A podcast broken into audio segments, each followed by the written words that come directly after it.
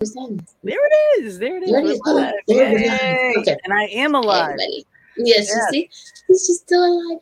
I Okay. know, I know. We Okay. both have things to talk about tonight. Oh my god. Okay, if You- I you start yawning throughout the show, it's not because I'm bored.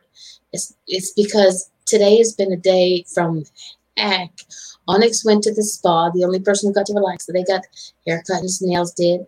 And then I went to physical therapy and she beat up on me. Y'all know that physical therapy is a legal form of torture, right? You do that. Right? It's like, oh yeah. Yep. And then I went and I got my COVID shot.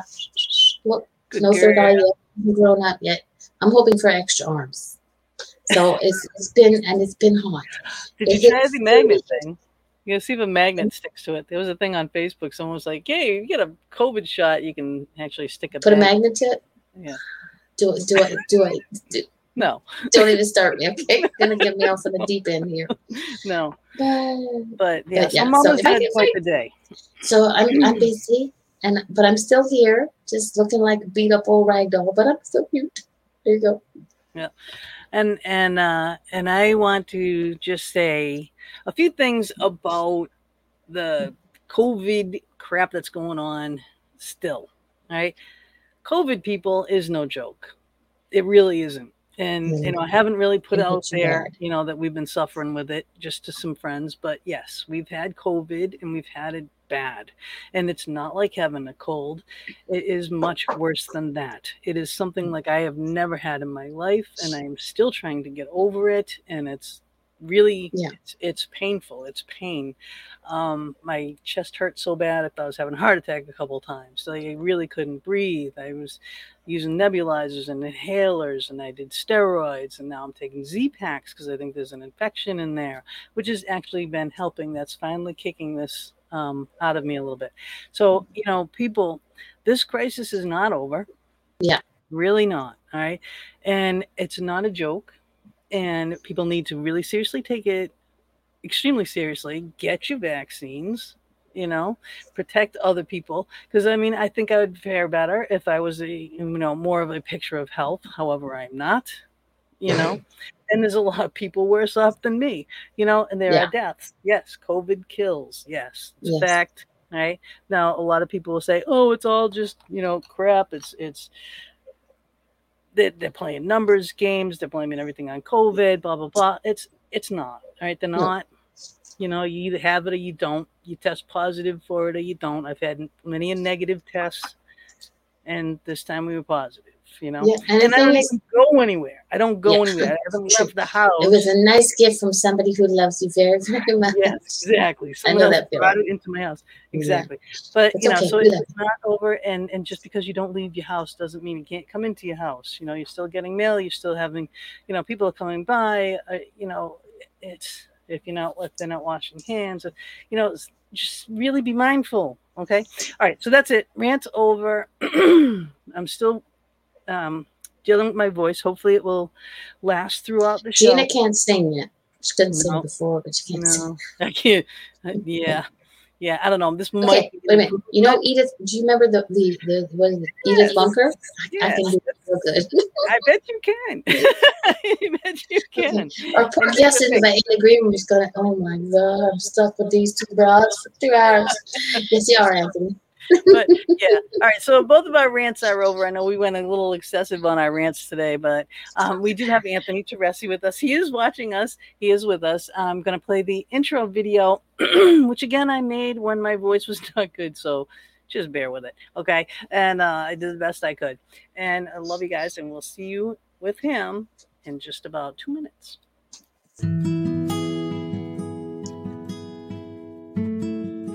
Evening and welcome to the Fox Den. I am Gina B here with Mama D every Thursday evening from 8 to 10 p.m. Eastern Standard Time. Tonight, our guest is Anthony Teresi.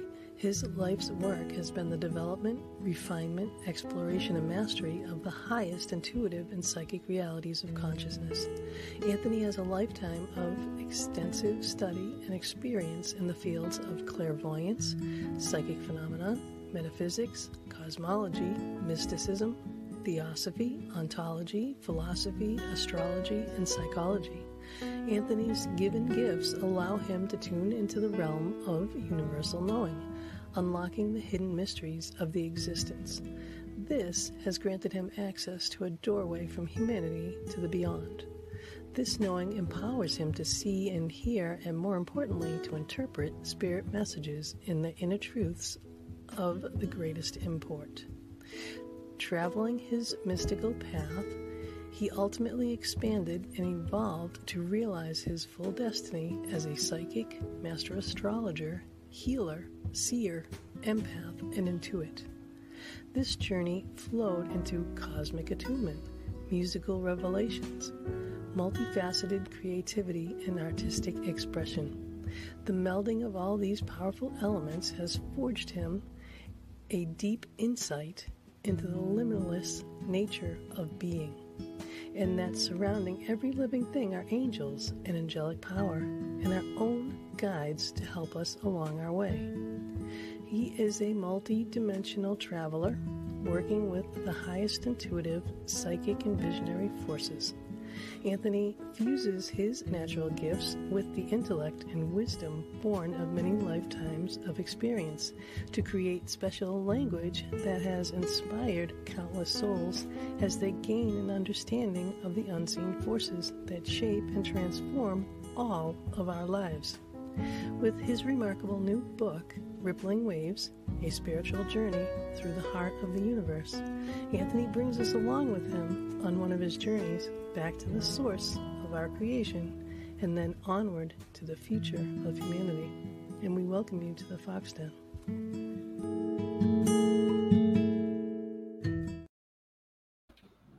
Well, that wasn't bad. Good. I have some ideas for paintings, though. Oh yeah. Oh, yeah. She does paint pouring. So welcome to the show, Anthony. Happy to be here. Thank you so much. Awesome, awesome. I gotta turn you down a little bit. Okay. I had to turn it up so I could hear the the the um, video, and then it's then it was really loud.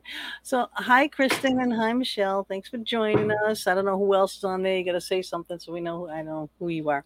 Um, now, Anthony, that was a that was a lot. There was a lot of information about you put in that video, and you've studied a lot of things. So, tell us a little bit more about like your background in the metaphysic part of the your background. The metaphysic part, okay. Yeah. Uh, from the metaphysics standpoint, I started out with uh, my childhood. Uh, my father was a UFO uh, uh, life on other planets proponent. Uh, my mother's side was uh, at least four generations that we know of were, uh, were psychic to varying degrees. So I grew up in a household where these things were commonplace, and I naturally gravitated to these topics without any fear of being outcast or you know, any negativity to them whatsoever. Uh, that grew into a study of astrology, which I kind of got on, got into, to be honest with you, because I thought it was nonsense. I thought, you know, I can I can debunk this thing, man. It's no big deal. And here I am, the rest of my life later, still trying to debunk it, right? Oh, yeah. So, uh, uh, but I uh, metaphysically, I studied uh, everything I could get my hands on. And up until relatively recently, last 20 years, that that wasn't a lot. I mean, you know, you had to find books and bookstores and uh, things like that. Now, of course, everything is available back from the history of time. Uh, so I know, yeah, yeah, yeah, right here, you know. Yeah, exactly. So, um, in either case, um, I had a lot of uh, exposure to uh, the various uh, philosophies, religions, uh, schools of thought, uh, yoga, uh, Upanishads, uh, uh, and now, of course, today we're focusing on quantum physics and uh, epigenetics and all the new things, which are kind of interesting because science just has this necessity to prove what has been in existence for 25,000 years. But it's okay. We, we, we welcome them and we, it's good. They can be, they, they can do that. But, uh, and I, and I, I really do love it because it means that we're getting exposure to these spiritual realities from a wide variety of, shall we say, more acceptable uh, kinds of sources, and I, I Yeah. think that's important. Yeah, we've been saying that for a long time. You know, um, you know, when we were kids, it wasn't really acceptable. You know, like you Yeah. grew up where it was, which is you know very fortunate for you. But Very. for you know, like for us being in the field and stuff, it really wasn't. You know, and it was just like you were looked down upon and frowned upon, and you know, poo pooed. Thought you were a quack. Mm-hmm. Yeah, Mhm. no, you know, you don't. That's not true. That you know that doesn't exist. And it's like, yes, it does. yes, it does. You know. Yes, it does. Um, and you know, so for me, you know, I bring the scientific end of of what I do, you know, for the paranormal field is, you know, with the equipment that we build and use and stuff to prove that there is, you know, the afterlife and they are communicating and we have all that. I have But solid proof, you know. but Some people don't believe it still. Yeah, but see I- also Gina Gina's just coming into her her I call them gifts and her Yeah. some people call them abilities. She's just coming into realizing and accepting them. So that that's gonna work hand in hand with the scientific thing. So she's perfect for everything. It's, you know. I fi- I'm finding that uh, the term paranormal uh, or parapsychological psychology used to deal with, I think, and correct me if I'm wrong, uh, the study of uh, uh, ectoplasm and uh, and uh, uh, people like uh, uh, who deal with ghosts and things like that.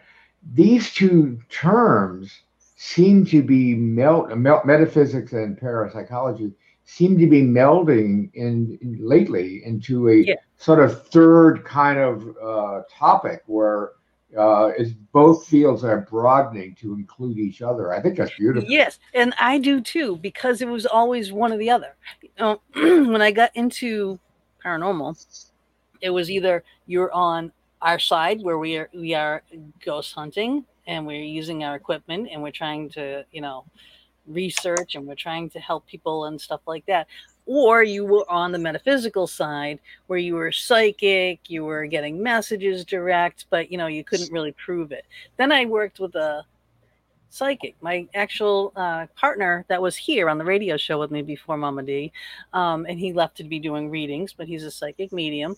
And you know so he sees and he talks with spirits but we work together. So he would say stuff to me you know like things he was picking up and he'd either write it down or he'd you know say it in my ear and hey Taryn and there's another parapeep right there. And um you know so he would say something write it down whatever and then I would ask questions and I would get things answers to back up what he was saying. So it's like you know there's those people that just need that hardcore proof you know? But we I- know, yeah. we know but i do like the, that the fields are coming together you know and not a competition. You know we work better like this than we do like this you know? Mhm. and and it's all really to benefit all of us because we do need to work together. I think there's something coming. And you with your your book your the journeys that you've been on that, that this all right can i just say i'm gonna say it it's like She's gonna say it anyway. I'm gonna say it anyway. It's like reading an acid trip. it's like with all with all the colors and everything. I'm like, yes, this brings me back to my youth. Uh, But it's you wouldn't you wouldn't you wouldn't be the first one to say that. Okay? Oh, good.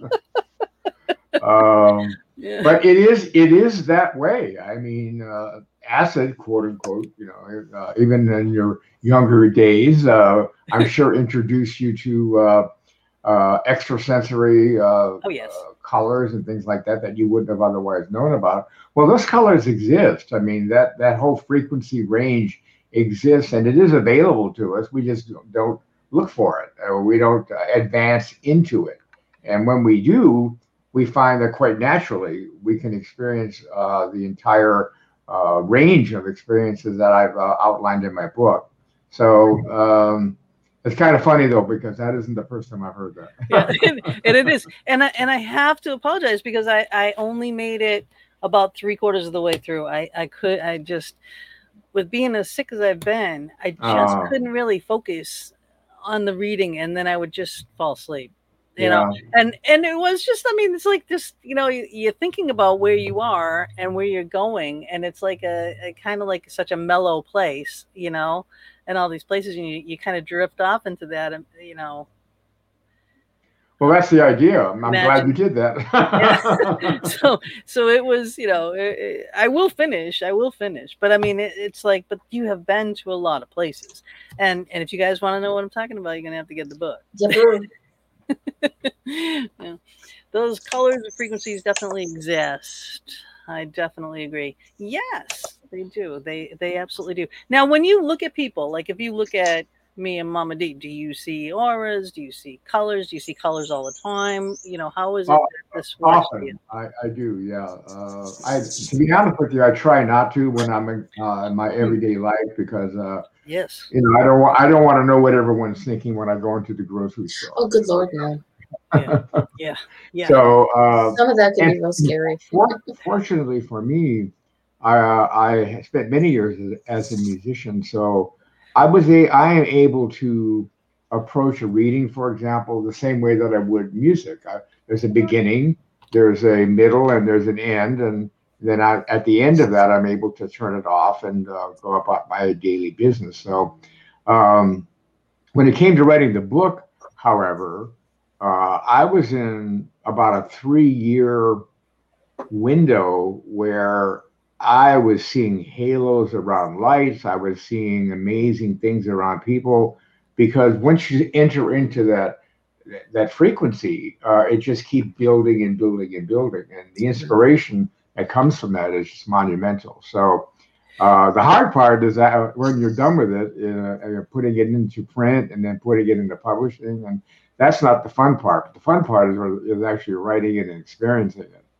Yeah, exactly. And this is like, um, and that's not that can't be everything, you know, that you that you. No, it's not. Through. So I, I imagine there's going to be what more volumes, more books, or you just.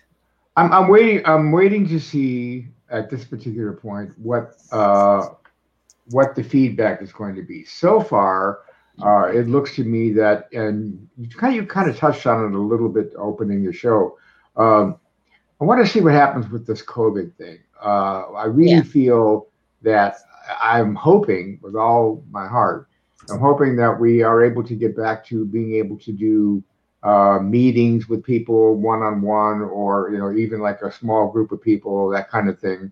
So uh, I, I, think that's why I would love to go on a, uh, uh, uh tour, speaking tour, mm. and so there's I've got a lot of irons in the fire. Uh, I've got a couple of uh, offers uh, to animate parts of my book uh, from that standpoint.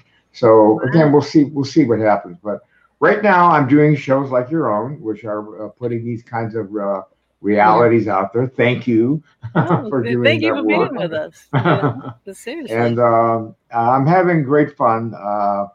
It, uh, it was hard, as, as, I mentioned, it was hard making the final decisions about uh, publishing and all that. But the fun part now back again is doing this, uh, getting on, talking about the work, uh, you know, basically, and really being able to go back into that uh, feeling uh, and talk about it. It's wonderful. Exactly, exactly. Now, so again, all right. So getting back to your your past and all the things that you have studied. Um, how does one become a master astrologer though? I mean what what does that entail? A master astrologer does not mean that you know everything that there is to know about astrology. I don't know that that's possible in one lifetime. Mm-hmm. it's such a yeah such a monstrous uh, uh, not monstrous but such a huge topic.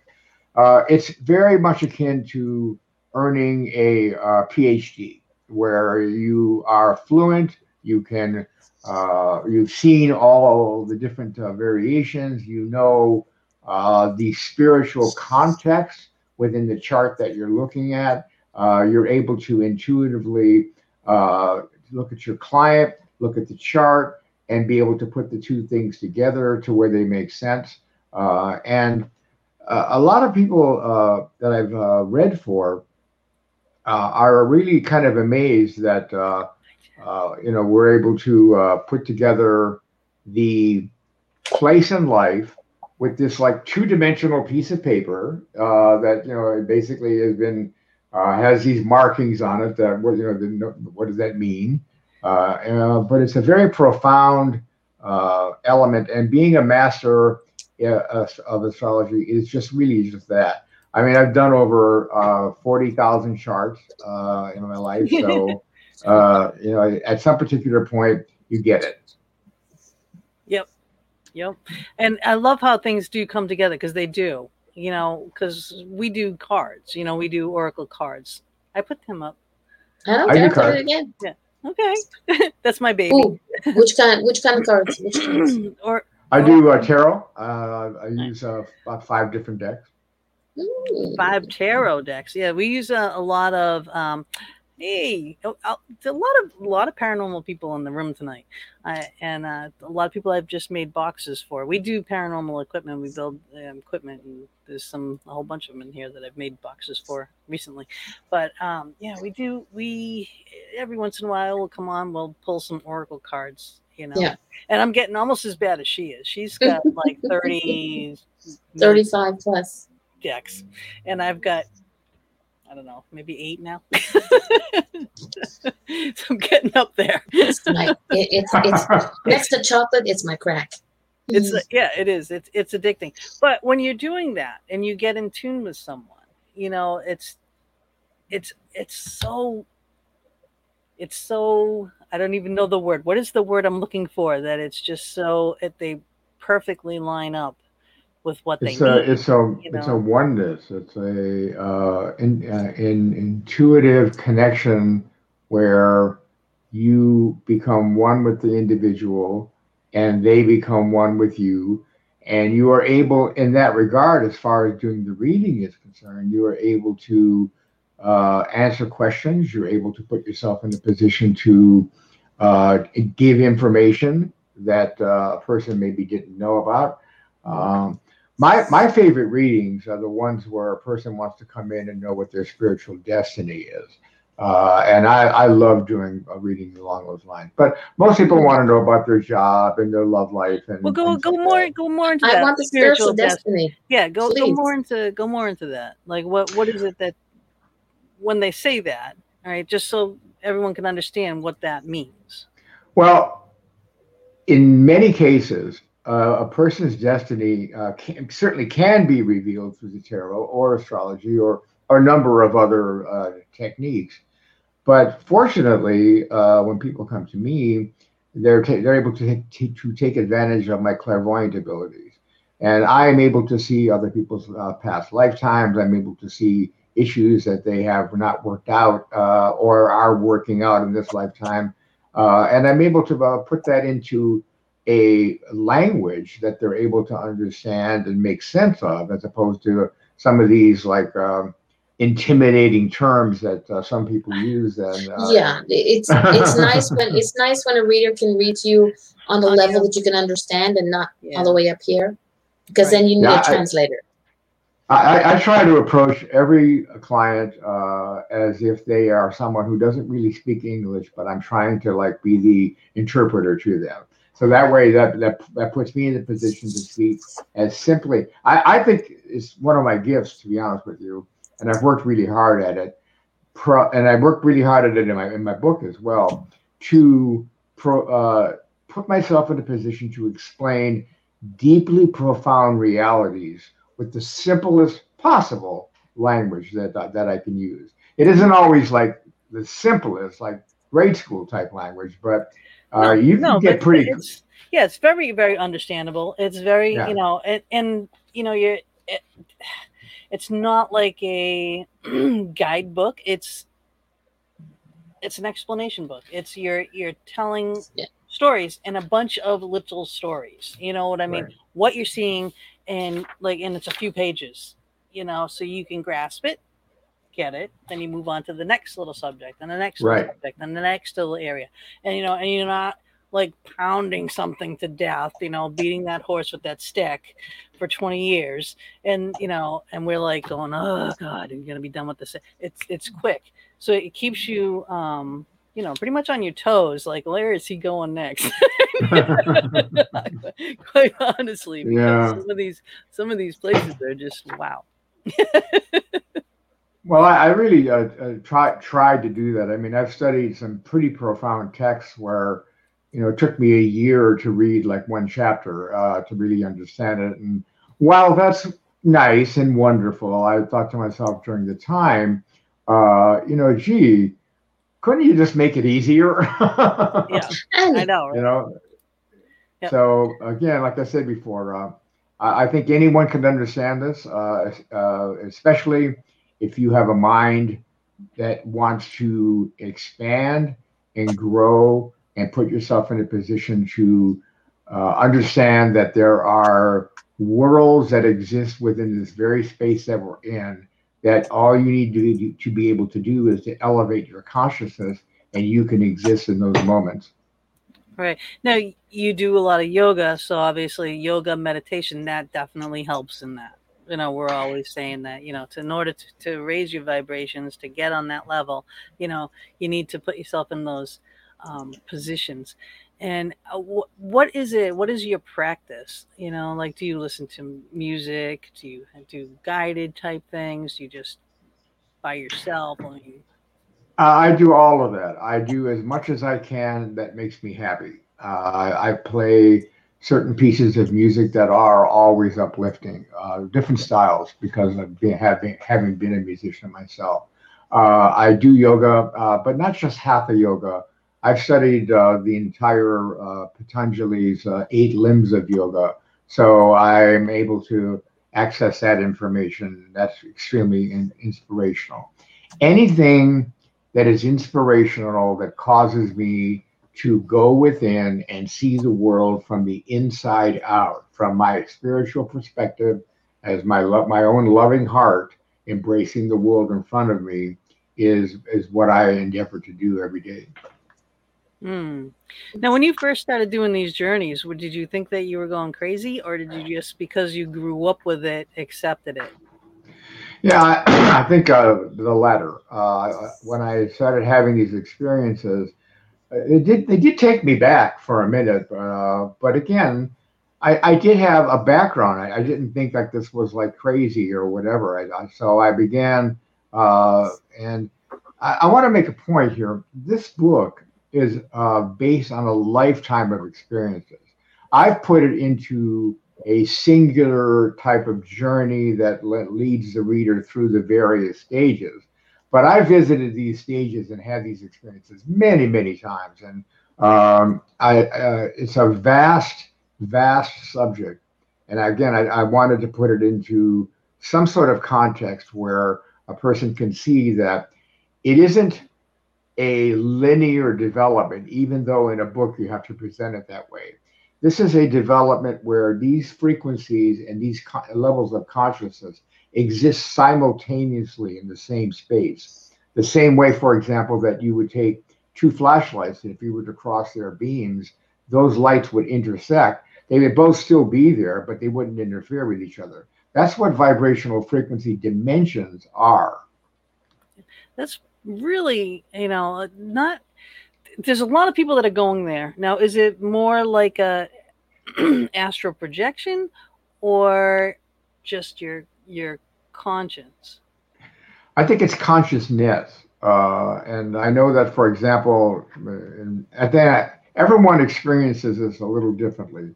In my own uh, uh, experience, again, having been a musician, uh, coming to the point to where I was able to uh, perform without giving it much thought, and in any thought, to be honest with you, being being in the moment, being able to play whatever my creative will was experiencing in that moment puts me in the position to be in in the moment. And i think that uh, when you are able to do that the entire uh, dimensional reality opens up for you.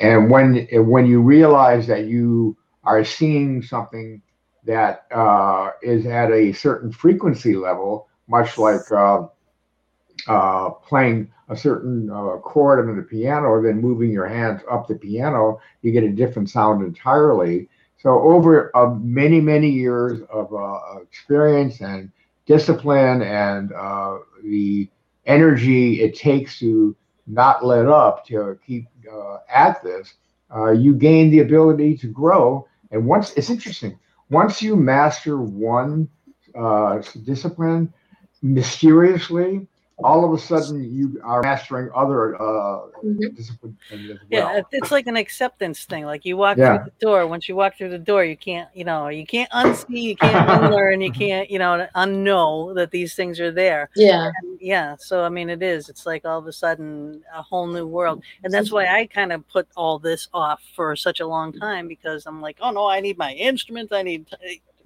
Mm, Then I came into my life and Just, just now. Well, uh, in the first chapter, I talk about transformation because that's the key. Uh, we first have to come into our own being, open the door to our heart, and uh, come into our own level of self love.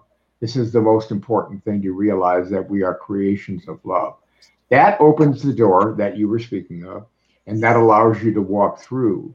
Once you walk through, then you are able to experience these dimensions. For example, I talk about that in, in the first chapter of transformation. In the second chapter, I uh, visit a city that I've named Trasara. And in that visit, we see an advanced civilization living uh, in total harmony and creating their life as they go. And uh, it's uh, I try to give a, a picture of what it's really like when you are at that advanced level of evolution and uh, war and fear and those kinds of things are behind you. It's interesting to note that a lot of people look at that and go, "Well, that looks like a fairy tale," and I'm telling you, no, it's not. That's how that's how advanced civilizations live.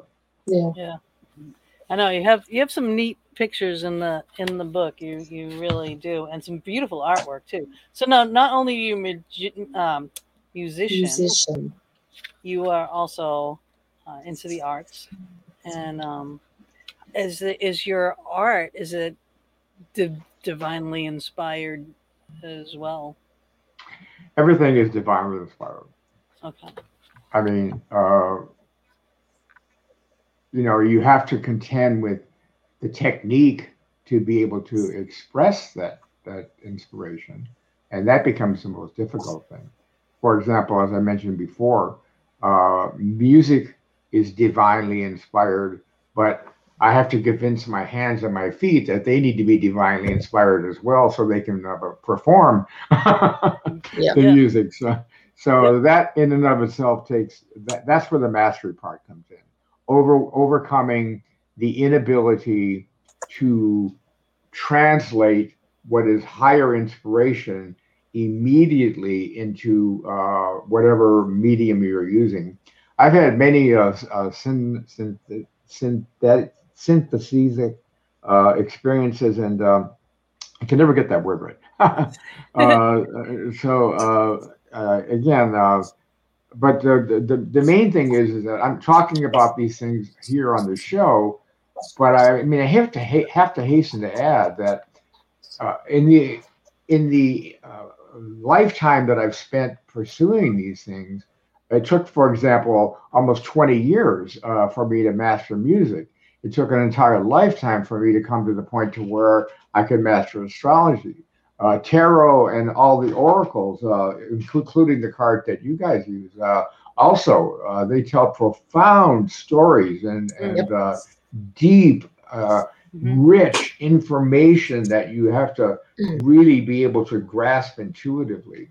And in, in doing so, my process is I bypass my mind entirely. I tune into the level of consciousness. I get whatever the message is or the image is, and then I use my mental abilities to be able to explain that to who I'm talking to. Yeah. Yeah. Do you ever hold back? Huh? Do you ever Do you hold ever back? hold back? Hold Or do you with- rephrase it? Yeah, like uh, if some if it's bad news for someone or something, you know. No, I mean I won't. I won't beat anyone over the head with bad news, but I but I do. It's, it's my responsibility. If someone is asking me, for example, a question about something that's really important to them. Uh, it's my responsibility to, to, to, be the vehicle for that information for that answer. Uh, uh, if if if it's bad news or difficult news, I will find a way to be as mm-hmm. sensitive as I can in in expressing that to them. Uh, but they will not leave my my reading or my office without knowing exactly what to expect. Now, when they contact you for readings, like here, www.anthonyteresi.com backslash readings. The right, links, by the way, are in the chat room. What is in the chat the room? The links for that are in the chat room. Oh, thank Click you, Mama. She's the best. She's the best. So, are, are you doing readings like Skype or Zoom or? All the above, uh, and plus, I also have an office uh, where I, am where I'm, I'm in Thousand Oaks, California, uh, and I do see people in person. Uh, so, um, uh, in this day and age, though, uh, although I've always done phone readings because I have a national and international clientele, but I I find that especially clients that I've been seeing for many years uh, who are local, uh, still like to come in, still like the personal uh, yeah. experience of that. For me, it's the same uh, talking to someone in New York or talking to someone in five feet away, mm-hmm. six feet away. six, yeah, right. Yes, yes, we have to be correct. Uh, yes, uh, it's, it's, it's the same. I love it. Yeah, so Mama did put all the uh the links are in the chat room. Hey, guys, I will I will put more in at the end of the show, but yeah. yeah. Share, so guys, share. share. Share the show. We want to get his information out there. All right, please do that. Um, let's see. All right, fourth generation. Oh. So that's a question. I don't know if it's on the list of questions. Um, you said your your just going over them now. um, you said your mom and four generations back. What was the first thing that sort of was your aha moment to say, you know what, I think, you know, I can do this, and you know, my family. You asked your mom, kind of say, hey, mom, you know, um, what is this sort of thing? Because I know we all have questions well, I, I just actually kind of picked it up, to be honest with you, as a small child, because I would see my aunt and my mother and my grandmother doing these things. Uh, you know, they would uh, predict these events that would then occur. And so as a seven year old, it's like, oh, okay, well, that's no big deal, right? Uh, and so I would begin doing it. And I would get a pat on the head for you know for that. And, uh, so there wasn't any real uh, moment by which I can point to and say, yeah, that that's when I knew I was psychic. Okay. Uh, there there was a moment that I described in my book uh, later in life as an adult, uh, where I had a, a tragedy occur. Where my yeah, brother that was, was that yeah. that was almost like a movie. You know, reading that, like I could see that being a movie. Yeah, that was uh, that, that. That was that was a, a very hard experience, uh, but it was very uh, transforming, and my life has never been the same since then. So, um, you want me to talk about yeah, that? Yeah, yeah, talk okay. about definitely talk yeah. about it because it's a it's a great it's a great story, and it was like you know it's like the first thing I really remember reading in the book, and I was like, wow, you know that's it's gripping, you know. Well, my brother, uh, this was a long time ago uh, was uh, flying down uh, to um, Mexico. he had his own plane, and he uh, got blown off course. Uh, didn't know it, but uh, a hurricane had developed while he was in flight. And as he was coming down to to Acapulco, the hurricane blew him off course, and his plane ultimately crashed in the mountains above Ixtapa or Zihuatanejo. I don't know if you know where that is or not, but it's like up in the remote jungles of, uh, of Mexico. So he was gone about a month, which was not unusual. But pretty soon, maybe like uh, six weeks went by, a couple months, hadn't heard anything from him. I, I began checking, and I found that he uh, was lost on the radar uh, about a month earlier. And I began really getting concerned at that point. So I went to Mexico, uh, and I, I was sure that I would find out something one way or the other. And hired guides and traveled all the roads and all the uh, little in jungle inlets to all the uh, villages. And, you know, and this is what I'm saying. This is why I was saying this is like a movie because I've never actually talked to anyone that's done anything like that. You know? Yeah, I, I, my brother was only 14 months younger than me, so I was determined so to find out, yeah, to find out what was going on. Unfortunately, after almost a month, uh, we were not able to discover anything, any news. Uh, there were planes that had crashed, but they were not the ones that we were looking for. So I was sitting there in my hotel room, um, uh, very frustrated, and then I was having to go back the next day to uh, tell my family that, in fact, I had not been successful, and we didn't know anything. Um, and I'm sitting there and uh, really, uh, like I said, very frustrating. And uh, uh, tears began began coming, and then out of the blue, the entire room lit up, and it was just as if a veil parted, and there was my brother shining through, uh, looking at me exactly the way that I remember him, exactly the way he was, and uh, it was the most astonishing experience I had ever had. I'd never seen. I, I, I was understanding what a dimensional reality was, but I had never seen the actual veil part and the light that comes through and the actual experience of that. So anyway, he told me that his plane had crashed uh, and that he was moving on. And he seemed uh, ecstatic about what was happening, and uh, I was both laughing and crying at the same time at that point. So I, I mean, I was like completely yeah. overwhelmed. Um, and he told me to say goodbye to everyone, and he left. And the room went back to its normal uh, sight and light. And I sat there shaking for hours. I, I, I it was like I said, yeah, uh, yeah stunned. Right. Uh, so I did get on the plane the next day, and I did go back and tell my family and even my family, uh, as uh, liberal as they were, could not accept, uh, for the most part, that this had happened. And which what made it worse was that there was no plane, no body, uh, right. no evidence. Now, footnote: about five years later, uh, we did get a notice from the Mexican government that quite accidentally his plane had been found. It was at the 8,500 foot level on the side of a mountain under a bunch of uh, trees and, wow. and, brush. And there's no way, no possible way that I would have ever found it. So it, I realized at that particular point that uh, I believe that I had been called to Mexico for for that experience and for that ability to say goodbye at that particular point. So it was able to put closure on it. Yeah, for me, it's like there's no coincidence. There's no, you know, it, eh, yeah. When you have it in you to go somewhere and do something, you know, you follow those intuitive thoughts because those are our guides telling us what to do. Um, a lot of people will refuse to listen and and won't go, but no, you went you know and of course you were obviously hoping to find him you know and you of course why wouldn't course. why wouldn't you you know what i mean? Right. and, and, with technology with whatever you know so that's definitely disheartening when you don't.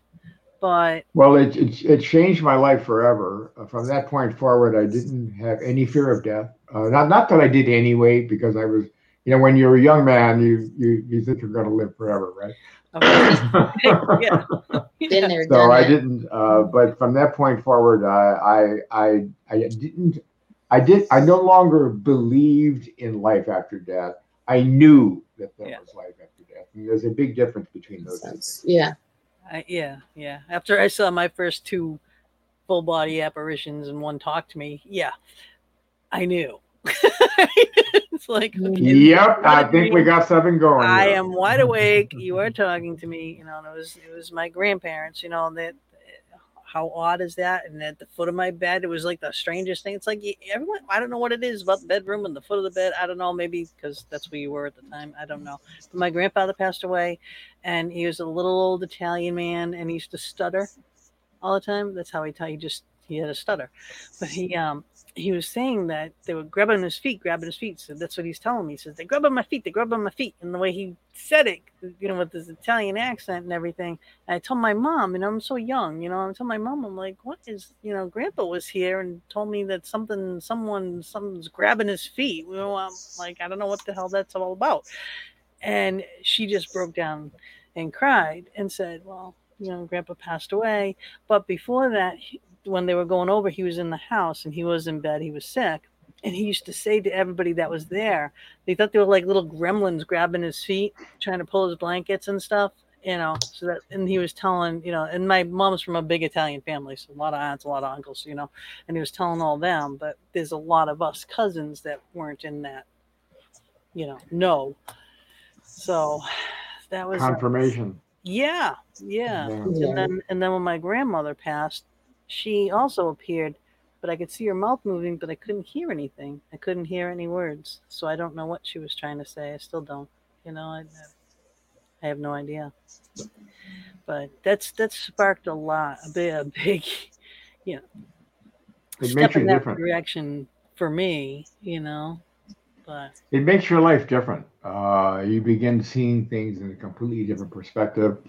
And often you don't even know exactly how it's affecting you. I mean, you have the, that signature experience, like, for example, with your grandpa and the feet and all that. And that resonates in you subconsciously and it colors you from that point forward. And everything is filtered through that experience at that point. And then, of course, you know, that's where your development happens.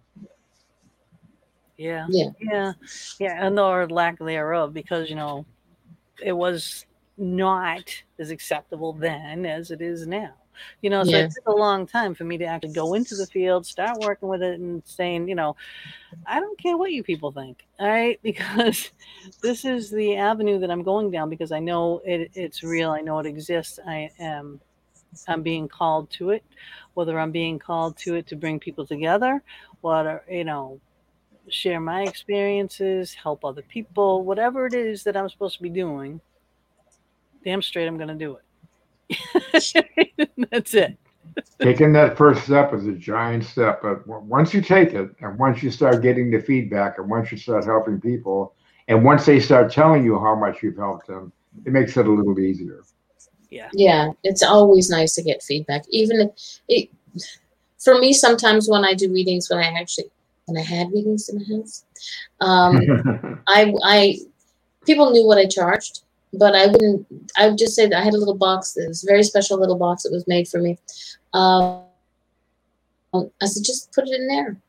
And sometimes it was the amount, sometimes it was less, sometimes it was more, and it didn't make a difference to me because it's it's what you needed to do, it's what you needed to share, and it's what these people needed to hear. But it's nice when you like these. The, the cash is great. Don't get me wrong, but it's also nice to to hear people like when I actually had somebody comment on Facebook, do a Facebook post on that. I was like, wow, that was so nice because it wasn't. I didn't ask for it, so but it was nice. It's like that that moment of of that aha moment, going, yeah, somebody, you know, somebody got it. yeah. Yeah, definitely. now, also, um, now you in the opening video, you know, and I said that you know about the guides. You you're talking about the guides are around us, and our, and angels are around us all the time. Um, now, what about like because you are in the fox den, and the fox Mm. is my spirit animal. The fox definitely is what guides guards that line the the realm between us and that veil you know it's like so the, the fox is there you know and it's very sly and it's very intuitive and it's very you know like knows who to let through you know what i mean too. And and when your time is right to to go through there. But now what what about the animal guides? Have you had experiences with anything along those lines? The only, um, I mean, I I identify uh, my two favorite animals uh, that I identify with are the eagle and the uh, Bengal tiger. But the only one that I write about uh, in my book is the the, the dove, because the dove is uh, symbolic of uh, eternal peace, eternal love, and uh, all that that implies. Uh, so, uh, but I haven't had a lot of experiences with uh, with animals in the truest sense of the word. Uh, like some of my friends are animal intuitives, and that's all they do is they deal with uh, folks as pets, or they go to zoos and they work, you know, with animals that are having a hard time. Uh, my my gifts seem to be more centered on um, what I'm doing with people's lives. Yeah, yeah, and the future of humanity. Yeah, yeah, which is really kind of interesting. Um, we got all right. We got a little bit more time before we have to take our break. So if anybody has any questions, um, feel free throw it throw it in the the chat room. We'll be happy to um, ask Anthony your question. Um, so yeah, like what I was saying about that that difference on the realm there. I have a picture on here I want to show you. I know I do this a lot, Mama. I'm sorry, but this thing here. All right, you see this thing here? I did a guided meditation to find out who we were actually supposed to be finding out who your spirit guides are. Well, it led you into a cave. You're supposed to sit in the cave and wait for someone to come in. But I just saw a little peg of light, and of course I start digging at it, and it crumbles and opens up to a field. In the field there were a bunch of foxes, and way off in the distance there was like this big altar, and this that thing was standing facing away from me, long robes, long hair, real straight hair, and it just like, and I'm just sitting here watching it, like I knew I shouldn't go near it. There's no way I should be there, right? So I'm just sitting back with the foxes, which was like really crazy because they're like in the tall grass and they're just going back and forth and back and forth, you know, and I'm behind it. So I'm watching, I'm watching, I'm watching it, and then I turned, and it was that, you know, and it was this in, like a, like a almost like a lion, human face like thing, you know, but very powerful, very um, like high. You know what I? Mm, and it didn't. It looks very benevolent to me. Uh, it just, you know, it had a. There was a big book that it was looking at too, you know, and then it just looked at me, and then it just turned back and continued what it was doing, and I just kind of crept back into my cave, you know. I was like, I don't think I'm supposed to see this. I'll never forget it. I will never, ever, ever forget it. You know, it's like it's like almost like I'm looking at you is how clear that I saw this thing, you know, and I, you know, I, I was just. What are your thoughts? Well, I think that that was a guide, no doubt about it, and I, and I believe that uh, you uh, saw a benevolent manifestation. I don't. I think what you drew there uh, is probably uh, the best you could do from memory. But I, when when you were talking about that, I was seeing a being of great light yeah, uh, that existed, yeah, existed at that particular point. And the look on on the face that you show there, uh, it it is it does look like a lion to me, but uh, it actually looks a little like hippie-ish too, as far as like uh, you know the uh, the the uh, sort of peace and love kind of thing as well. Yeah, so I, I, mean, it was think... really yeah, it was just so it was so very calm, so very peaceful, you know. Um, but I, I just like it was something just so extraordinary. Like, but I just really felt like it was too soon for me to be seeing him. You know what I mean? Like I, I knew it. I just knew it, and I knew. Yeah, I think that's why he turned. I think that's why he looked at the book and turned away. Yeah. Because yeah, I think like that it wasn't. It wasn't. Yeah, it wasn't time for you to know what was in the book there. Yeah, I know. I do want to know what's in the book, though. you, had, you hadn't met Mama oh, I, I, think, I think you wanted to know what's in the uh, book, but there just wasn't time for you to know it. Exactly, exactly, and I respect it. You know, I have I have utmost respect for the the mm. whole field, the whole all the realms. All you know, Uh, the the hierarchy of the angels. I have utmost respect for it all. You know, and I, and I'm not. You know, who am I to step on anybody's toes? You know. So when it is my time, like you going through your journeys, like you said, you go through one thing, you you you master that. Then you go to your next phase and your next phase and your next phase. So I think I would I, I was skipping ahead and I was jumping a phase that I shouldn't have jumped yet. You know, and I'm sure that I will, you know, find out what it is. But I always get, you know, I always want to ask people, especially people like you that have been in these different realms, um, or I don't know what a, a better word for them are. Um, how you I would call I would call that being, uh, for lack of a better term, I don't know that, that that this would be its actual name, but I would call that being like a gatekeeper. Ah, yeah. Yeah, because that's how that's how I felt like the foxes were. We were like a gatekeeper. Oh, let's see. yeah, that's Yes, Jay. Jay. Jay's a funny guy. He has a he has a podcast too with, with three wild and crazy guys. He's, he's got quite a few podcasts, but the one you really need to listen to with a great sense of humor is the the Triple J threat stirring the Yeah. pot. Stirring the pot. Yep. And and uh yeah, so he says I can't imagine meeting my spirit guides. They're probably mad at me as my uh, as my guardian angels. Why? Because because this is Jay we're talking about. His guardian angels are going, Oh my god, why did you give him to me? I need a drink. Well, Jess Jess says, all right, what what would he recommend for meeting your spirit guide? So how how is the best way to meet your spirit guides? Well, by spirit guide, are you talking about animal guides or are you talking about higher self? I would just, I would probably say a higher self. Your your your guides, who you know, who's behind. Yeah, the best the best way to do that is to uh, go within. I, I again, uh, I covered that extensively in, in the third chapter of my book. But the best way uh, uh, to go into uh, meeting your higher self is to meet yourself first. Is to travel within uh, through meditation or through whatever force of focus, uh, whether it be music or whatever, and come to that point to where, okay, let, let me back up a second.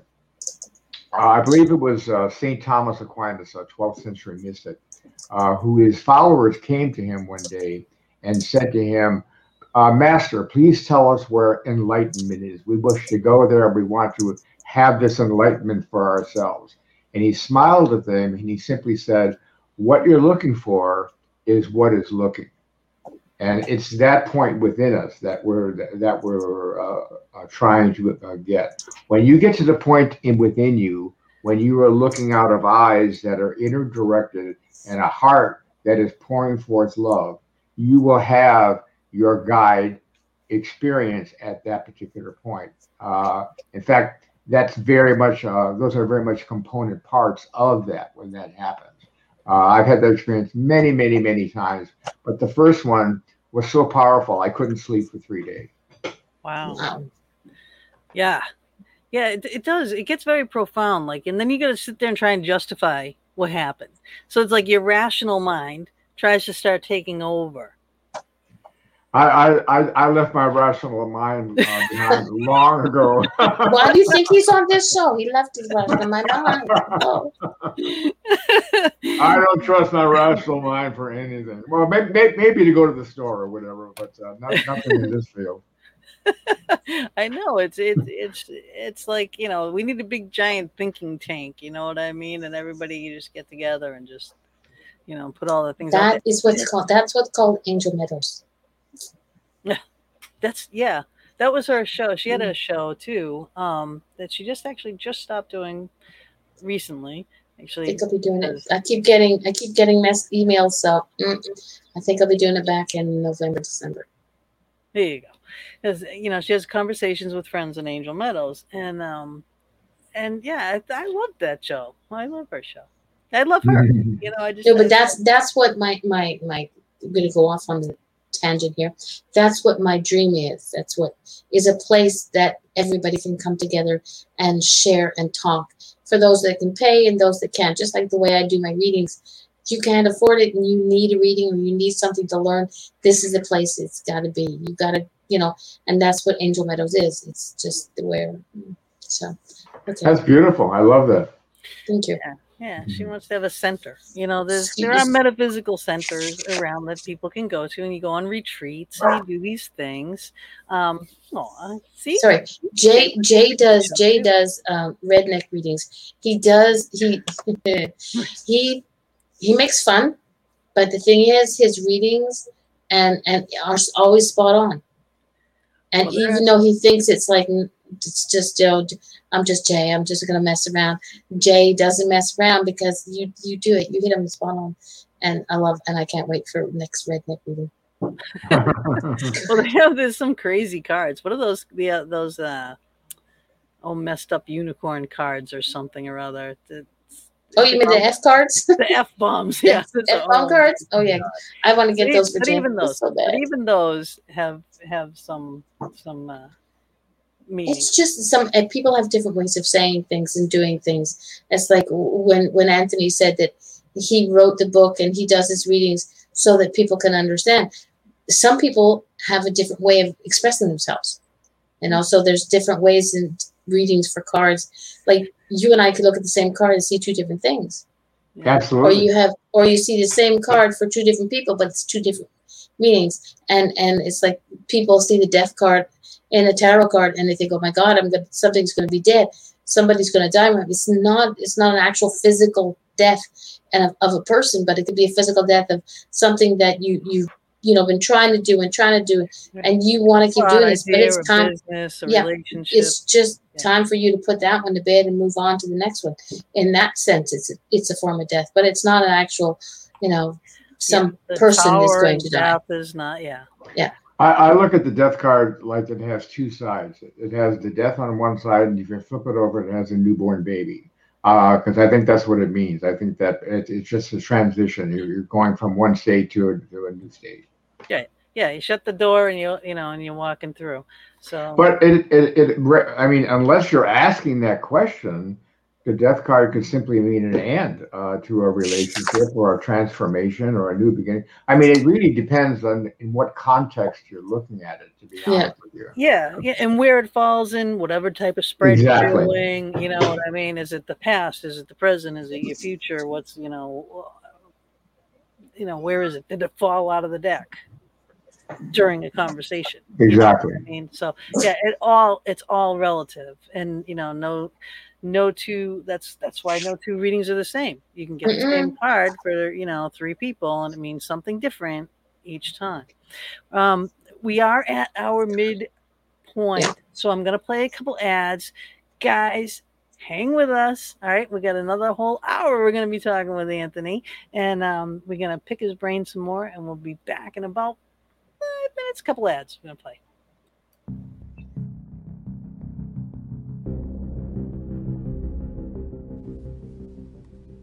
Fox Den is now proudly sponsored by Vortex Ghost Gear, one of the leading fabricators of paranormal equipment.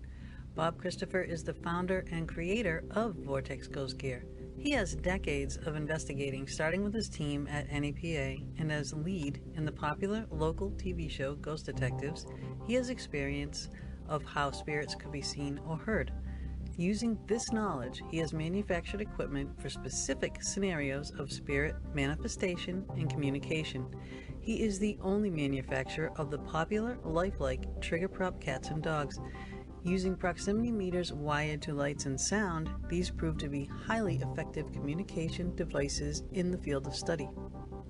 The HTO, another Vortex exclusive, allowing specific items to be the highlight or trigger of your investigation. For example, place the item on a metal tray or attach directly to any metal object such as keys or glasses that continue to go missing or moved. Ask the spirit to touch the item. The HTO will light. It has a sound option as well. This device was used in Travel Channel's Ghost Nation with great results. The Dome, a static detector, can be the most useful device in your gear bag. This is to back up the theory that the spirits manifest using static electricity. Using several, you can track a spirit, for example, walking down a hallway, setting off each as it passes. The geophone detects vibrations. This is another way to track movement. If a claim is footsteps in the hallway or stairwell, set the sensitivity and place the device in that area. Its band of lights will show a range of vibrations from the slightest tapping, lighting only a few lights, to the loudest thumping, lighting the entire range. The Easy Scan ghost boxes are very popular due to the ease of use. They are custom decorated to the individual or team using them. Bob programs and uses an Arduino based computer scanning FM waves to potentially communicate with the spirit realm in real time. Every box is unique and all custom hand decorated by Gina Bengtson. The V-Pod has a special place for those who love the idea of REM pods. Use this sleeker, smaller, easier to transport device. It is a must have in your gear bag. Take your investigating to the next level with many of Vortex Ghost Gear's unique and custom creations by Bob Christopher. Visit www.vortexghostgear.com to view all the products and get your equipment today. You can also investigate with Bob and Gina with ghostly excursions, taking people to some of the most haunted locations in the USA. Visit www.ghostlyexcursions.com and join us on our next adventure.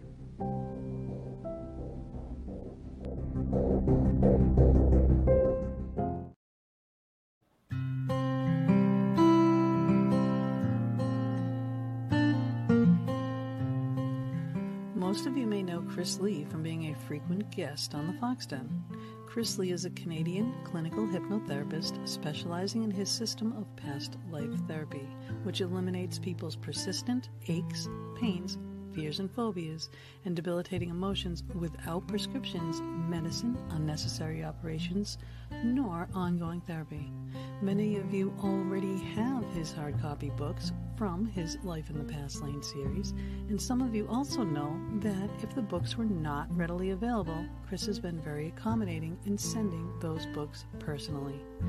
The books include Life in the Past Lane, Fears and Phobias, Aches and Pains, Crimes Against Humanity, with two more in the works, Book 5, History, Fact or Fiction, will be available soon. These are fascinating client true stories and testimonials confirming his system works. He can also teach you how to do a system as well. Currently, Chris is away for a prolonged period of time and is not able to send the hard copy books, but there is a silver lining. He has now made his books available as digital ebooks. To place your order, you can email Chris at book at pastliferap.com or visit the site www.pastliferap.com. While there, hit the shop button where you can see all the books and their descriptions.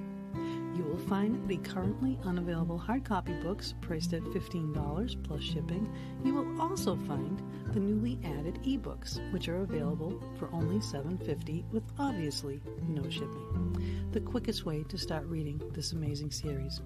Payment is by bank, e-transfer, or PayPal. Go to www.pastliferap.com or email Chris at book at pastliferap.com to get your ebooks.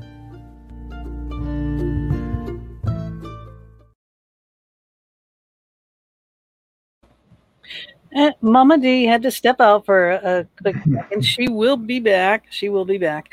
Now, we are talking with Anthony Teresi. We are talking about this book, Rippling Waves, and his life in general as metaphysical, psychic, seer, intuit, uh, master astrologer, you name it, he's it. he's studied it, he's done it, he's been there, been there, done that. Um, hi, everybody. Oh, look at you just had a book sale. That's, thank you. Thank you. Thank you. Thank you. That's awesome. And Keith, we love you too. Thank you for for joining in. Um, now, again, all right. So let's let's back this up. Now, this is your journey through many different places, areas, realms. Um, it's it's quite colorful and pretty amazing. So, to give an example to what people are going to be reading, and then tell me what's your favorite place. Okay. Well, an example of what they're going to be reading uh, is a journey or an excursion through uh, higher realities uh, that lead from the basic, most uh, transformational state of just learning who we are and, and coming to that place in our heart of love. Once we get there, uh, we cannot help but want to share that with everyone. Uh, when you reach that state of love, you say to yourself, everyone has to know about this. Uh, and then that, of course, uh, moves you into your journey.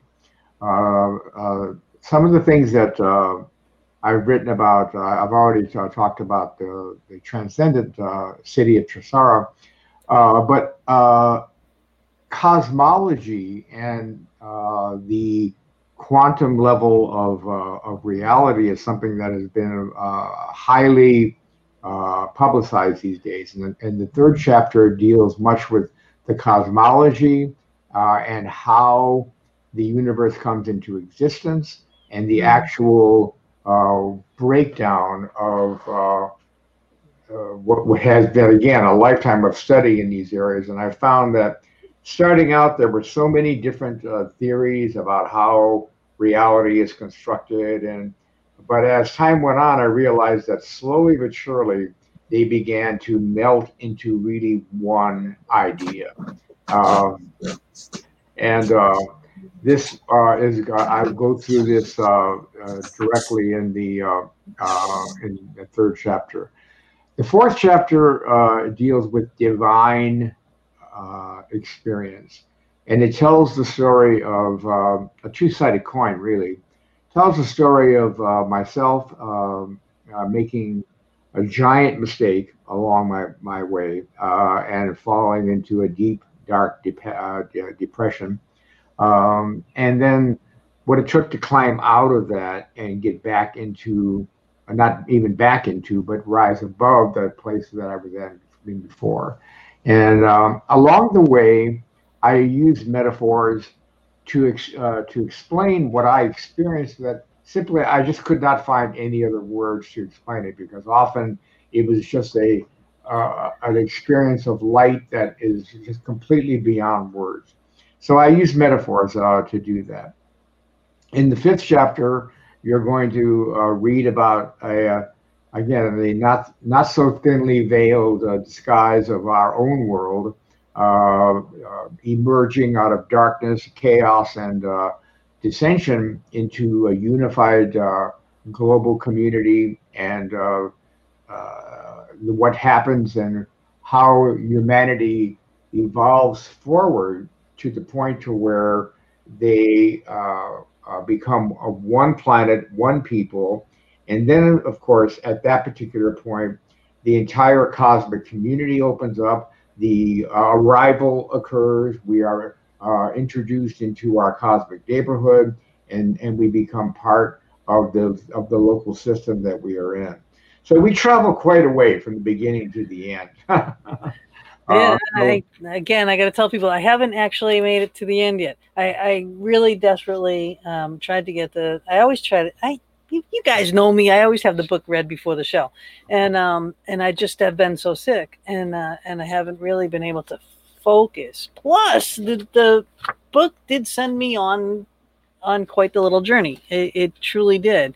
And I would just find myself drifting. So I will finish this probably tomorrow morning.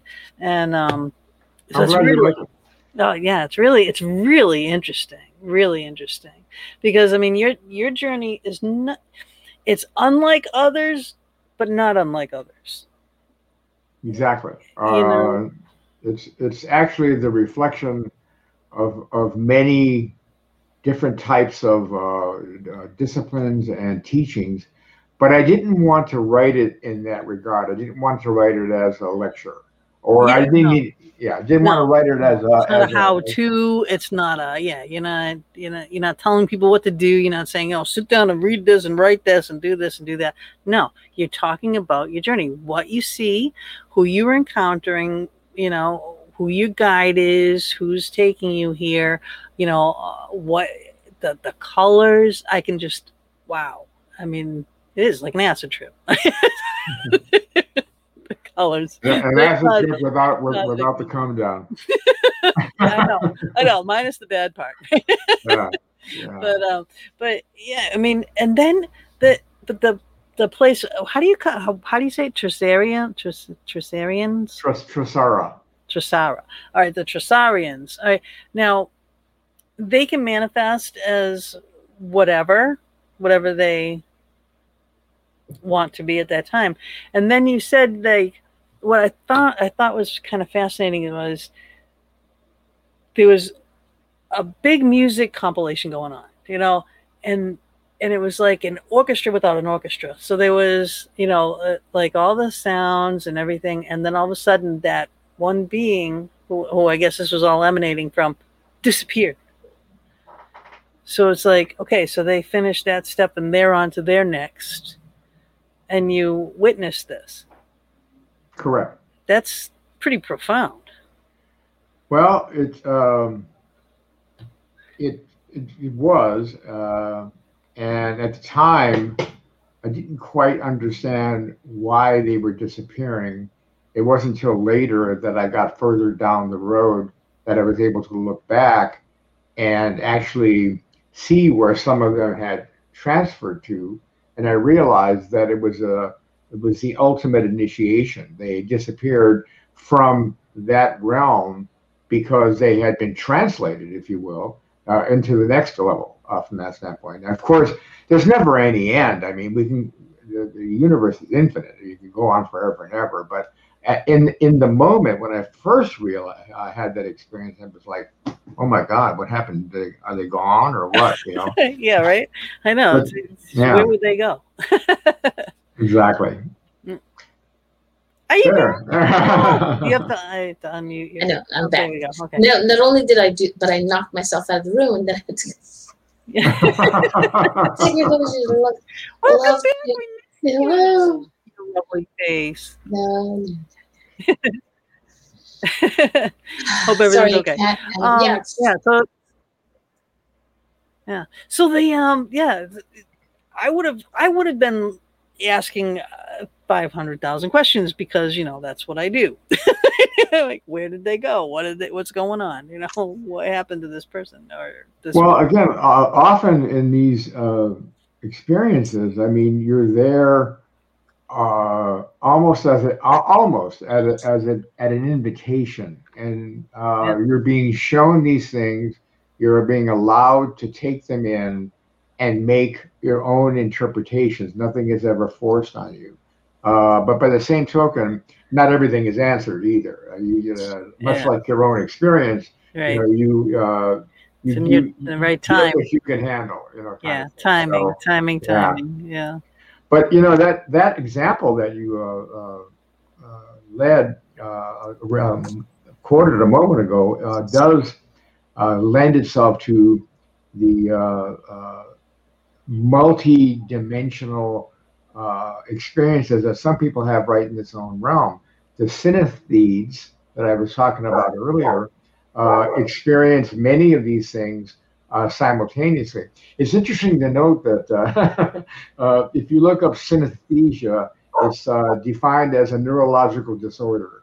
So, but it's simply the ability to hear color, to taste sound, you know, to be able to put all these things overlapping them. And uh, I've been experiencing that for years, and I guarantee you, I'm not neurologically disordered. I- that just that just caught me funny, but that's you. That's you. That's mama. oh, Vicky said, um, "I I had it as a child." Yeah, Yeah, uh, I bet you'd still have it if it wasn't. Uh, made, yeah, made you Yeah. you didn't feel bad. right, right, right. You know, but it that is um fascinating. But I mean, like, there's a lot of studies into this kind of um the the different realms and everything, especially with sound, because sound is easier to actually quantify. You can actually you know you can you can play a vibration and put salt on a thing and it makes patterns and you know so there's like there's a lot to sound. So you know and again with with light with you know the speed that light and sound travel and there's just so much that's involved in it. And if you put yourself your body into that and you try to get to those different vibrations like every every sound makes you feel something different and it puts you in a different frame of mind state body you know so that's why a lot of people that's why i was asking you if you played music when you were meditating you know. But some people like the beat of a drum, and some people like the sound of the flute, and some people like you know the sound of nature. You're muted, Yeah. mom, still. So you know. Well, I, I, I can tell you, I can tell you for sure that that is the direct the direction that we're going in. Uh, the study of sound uh, in the New Age world is uh, uh, that's great. Uh, uh, called cymatics, and like, like you said, you you normally see the demonstrations where they put salt on a plate and they vibrate it. And they, but what you what you don't see is that is only a two dimensional representation of that sound wave. That sound wave is like It's way know, high. Yeah, Yes. it's like Yeah. it, keep, it keeps going. So I wish uh, the technology existed. Maybe it does. I don't know to show those exper- uh, uh, experiments in the real time way they look. I mean, it's it's it's one of the most beautiful things you'll ever see. I And know also, you can put color to it. You know, I mean, it's, it has color to it already. I mean, and basically every every sound wave uh, is a manifestation of consciousness, and consequently, it, it has all the vibrations that go with that. It's And, uh, pretty. That's pretty amazing stuff. You know, th- you're talking about this. There's a young woman on TikTok. Yeah, yes, I'm there. Um, she for for she does a, a thing where she does readings you say your name or or have a little blurb of her of your your voice because you're doing little, little blurbs on tiktok I've seen that. Yeah. she can tell you by she tells you what it's like by songs what songs she hears when your voice plays or what type of music she hears i was like hmm you want to check out mine she hasn't so far but that's an interesting thing i think like Hmm. like for me people see auras like that's an amazing thing you you see colors when you hear sounds and music you know i think vicky i'm like okay what does the color pink I know. What like? is the yeah? What does It's the like color pink to, to like? me, it's bizarre because to me, pink, that light girly pink, would to me would think I would think pop um, cotton candy. candy. Yeah, I, I was thinking more like fl- floral, like roses and floral Yeah, pink. but it's it's again, it's everybody. It made Oh, me sick. made Oh, okay. sick. Not good. Oh, wow. So you didn't wear pink as a child, then I take it. don't That's um, that's that's pretty um, that's pretty intense. yeah. But I mean, I don't think, I don't think everybody should or does have the same gifts. You know, um, for all these different things. You know, like smelling colors and seeing sounds and things like that. You know, um, again, I think everybody has a gift in order to benefit the whole. yeah, you know, and that's what we need to do is to to collect the people with all the different gifts to benefit the whole and actually listen to the people you know? Wow, what a concept. uh yeah right? And uh and and this is like a this is a good kickoff um for a lot of people. For uh, for people that are actually on a journey uh, uh, in the field. And what about the people though that aren't? I mean is this gonna kick them into play so to say I think so. Uh, uh, as you said, the people that are on the journey or on a journey will. Uh, oh wow okay. So she's putting Uh, roses on her face. uh, will will read- readily uh, be able to identify with this, and uh, I'm I'm looking really to affect two different uh, markets, if you will, for lack of a better term. One is the uh, market of artists, scientists, musicians, uh, painters, dancers. Uh, again, uh, to to re, uh, reconfirm what I said earlier, looking for a renaissance to show the wave uh, for all of us, like Da Vinci did, or like Michelangelo did, people like that. A. B. I'm also looking for people who have lost touch with their religion. They no longer feel that their religion is able to, to afford them enlightenment, but they haven't quite found their way yet to a, a place where they can start uh, jumping off on their own and getting to the point to where they can see a new reality. And I think there's a lot of people like that in this Yeah. age, especially with the chaotic stuff that's going on. So those are the two focus points uh, that that I have. But uh, like you, uh, I agree also that uh, you know uh, each of us has our own abilities. I I think it's almost like uh, we we all have our access remote. Uh, you have your ability, uh, but I think that we all have the same ability. We all have innately the ability to to do everything, but you have the the methods that you've learned. Mama has the methods that she's learned. I've Yeah. I've had my, mine. But if you put that all together, that is an most that's the most powerful force that Mhm. can transform everything that's going on right now. Absolutely. Yeah. Bring all these people together. And that's why I love doing shows like this. You know, bringing these people together. This show going out, you know, whether people are going to be watching or just listening to any of our anchor venues because it goes out to a million places starting tomorrow. You know, um, if you're just listening, then go and watch. Watch on YouTube. Watch, you know, and, and see the the faces, you know, also Yeah. and and put that together. But I love pulling people together from all over the place. Look at, I mean, I'm in Pennsylvania, you're in Canada, you're out in California, and you know, who knows who's watching where they are, you know, um, or, or listening, you know, where they're from, and that's pulling people together. You know? and and a in a book like this one, this can get people out of here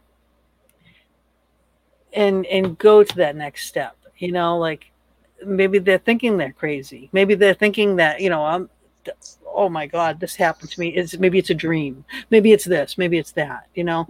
Well, you know, maybe you are visiting someplace else. Maybe you are walking through that thing. Maybe your guides are taking you there. And you know, this is a like a confirmation, affirmation of yes, you are. You know, you are really going there. Like the people that deny their guides, you know? Yeah. You have those intuitive thoughts and those things, you know, don't leave the house yet. You lose your keys, you know, you gotta wait five minutes to avoid that accident. You know what I mean? The, all these signs all Yeah. come into play, you know, if you listen. Yeah. But because everybody's looking for a big a big tada like giant fireworks to go off Yeah. but when they forget that things start in little way in tiny ways so as simple as it is for me i work with butterflies so you see a butterfly whether the colored ones or the white ones they used to say oh when you found a penny that's something well, most places don't have pennies anymore we don't but finding a coin can be a sign, but somebody just, eh, it's 10, you know, it's 10 cents, put it in my pocket, I'm done. But what did you realize is that dime is face up and you were just thinking about your mother. Yeah. Yeah. Dimes, nickels, pennies, quarters, all those Exactly. things, they all mean So- different things. Feathers, all the But colors. the again, it's a matter of interpretation. Yeah. But it's all, yeah, but it's all positive. Yeah. And those of us, like you say, you want to get everything together because all the positive energy that we've got going on, as much as people dislike COVID, you have to admit the things that you were able to do, the different paths you were able to take, the different steps you were able to take during this time have been, well, Yeah. You know what It's this reminded me? I did, uh, you know, shiny ball. Come go ahead. Here it comes. yeah. when I first got this house, all right, Bob and I used to sit there and we'd be like, Are you dragging leaves into the house? You know, because there was always we'd find leaves, you know, and we moved in the winter. There was no leaves. Oh, But we, nice. you know, there were leaves in the in the the dining room all the time. There'd be, you know, leaves somewhere. It's like we kept finding leaves and couldn't figure out what the heck was going on. And all different kinds of leaves, green leaves, brown leaves, what you know, whatever. Yeah. Even my fake flower leaves, there'd be just leaves, and I'm Wow. like, what is going on? Well, then come to find out that the woman, one of the beyond residents here, um, she loved her gardens outside, you know, and like her favorite room is my sunroom downstairs, and all her flowers outside a door where I moved them, where she got upset, but I moved them. But I, you know, that had to be her, you know, just probably, you know, saying, hey, you know, Hello, I'm here. Please pay uh, attention to my garden. yeah my flowers I know? Flowers you know? And uh so so it's like what what is it that you know what what is it that you're seeing? What is it that you're paying attention to? If you don't know write it down. If something's out of the normal you know write it down. Maybe Yeah. something will make sense later on you know, or that I you bring up that- conversation. You I know, think one of the best uh, simple examples of that is how many times have you went to make a decision on something and you knew the answer, but then mm-hmm. you thought, nah, that's that's Yeah. not I can't do Yeah.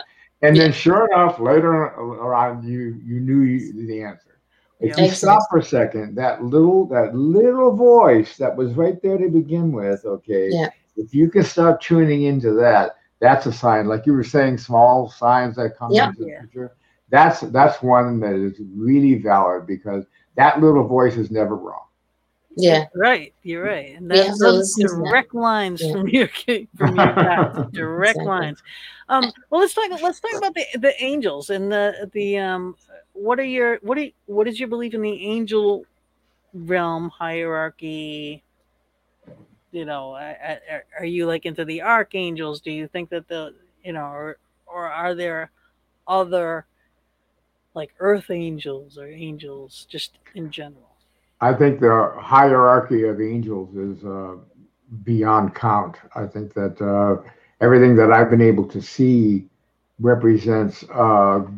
Uh, I really truly feel that they're on their own separate uh, evolution happening sort of simultaneously with us.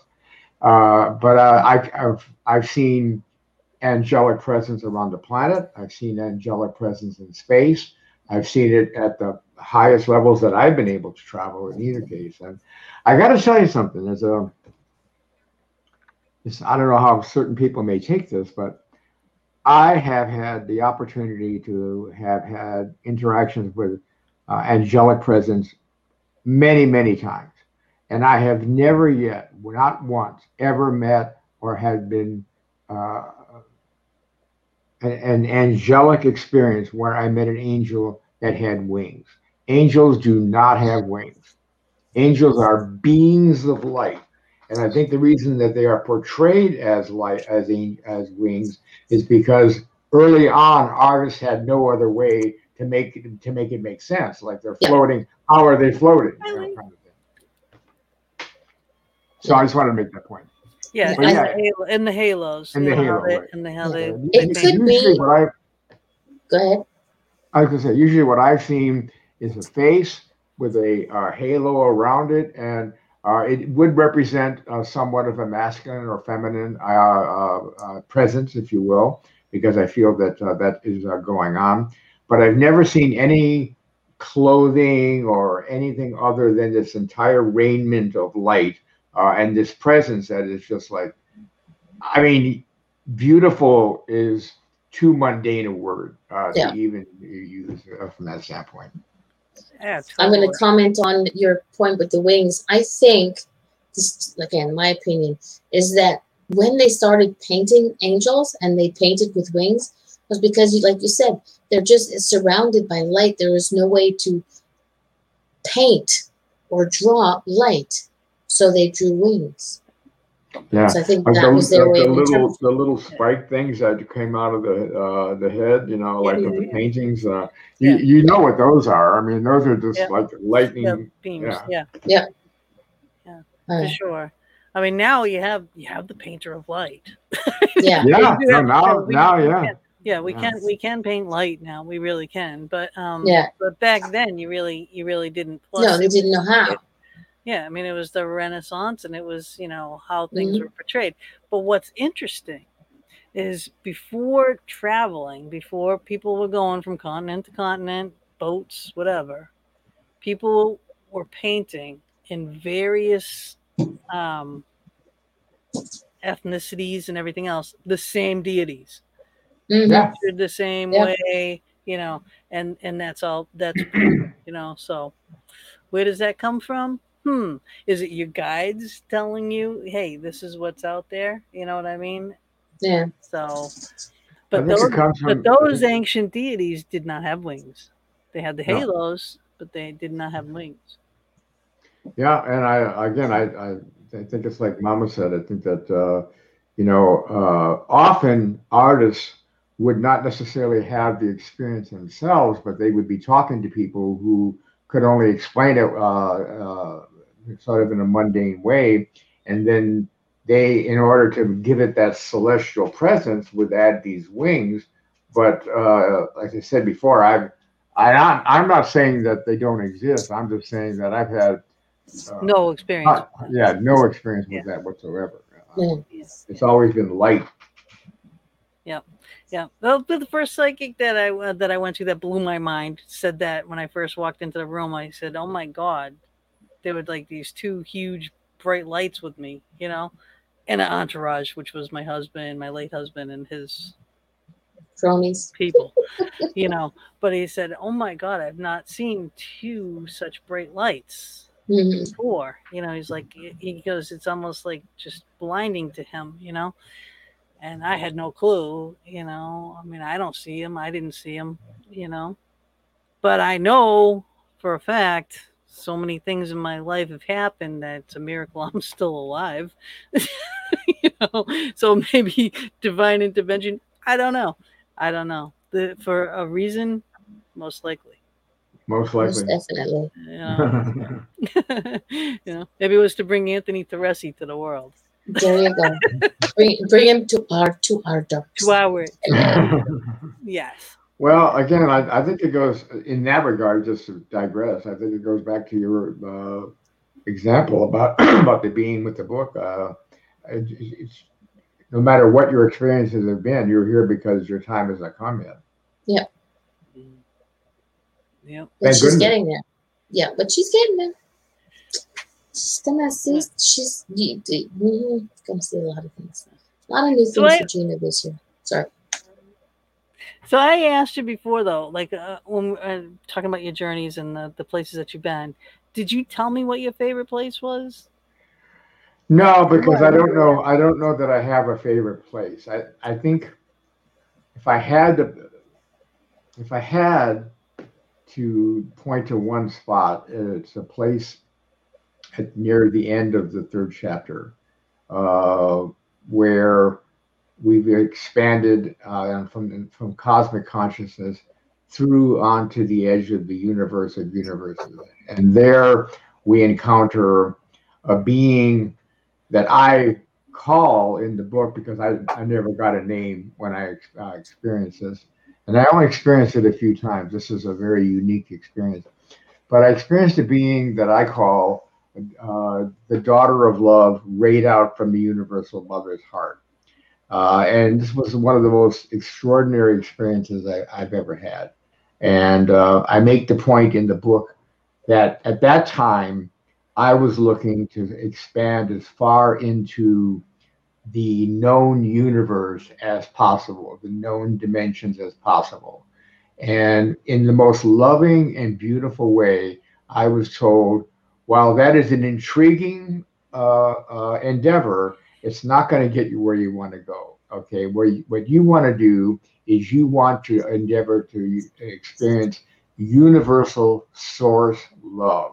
That is the highest experience that you will have. And so I was redirected at that point uh, to yep. Get off this path. yeah, Oh, yeah, wrong, Oh, yeah. ni- nice thought, but wrong idea. Left turn at the next corner, please. Yep. So the it was, revolving door uh, lets you out this way. Yeah, that was a, that was a beautiful moment. I, I, I really truly it really helped dramatically you- too. Yeah. When you say we, right, who's on this journey with you?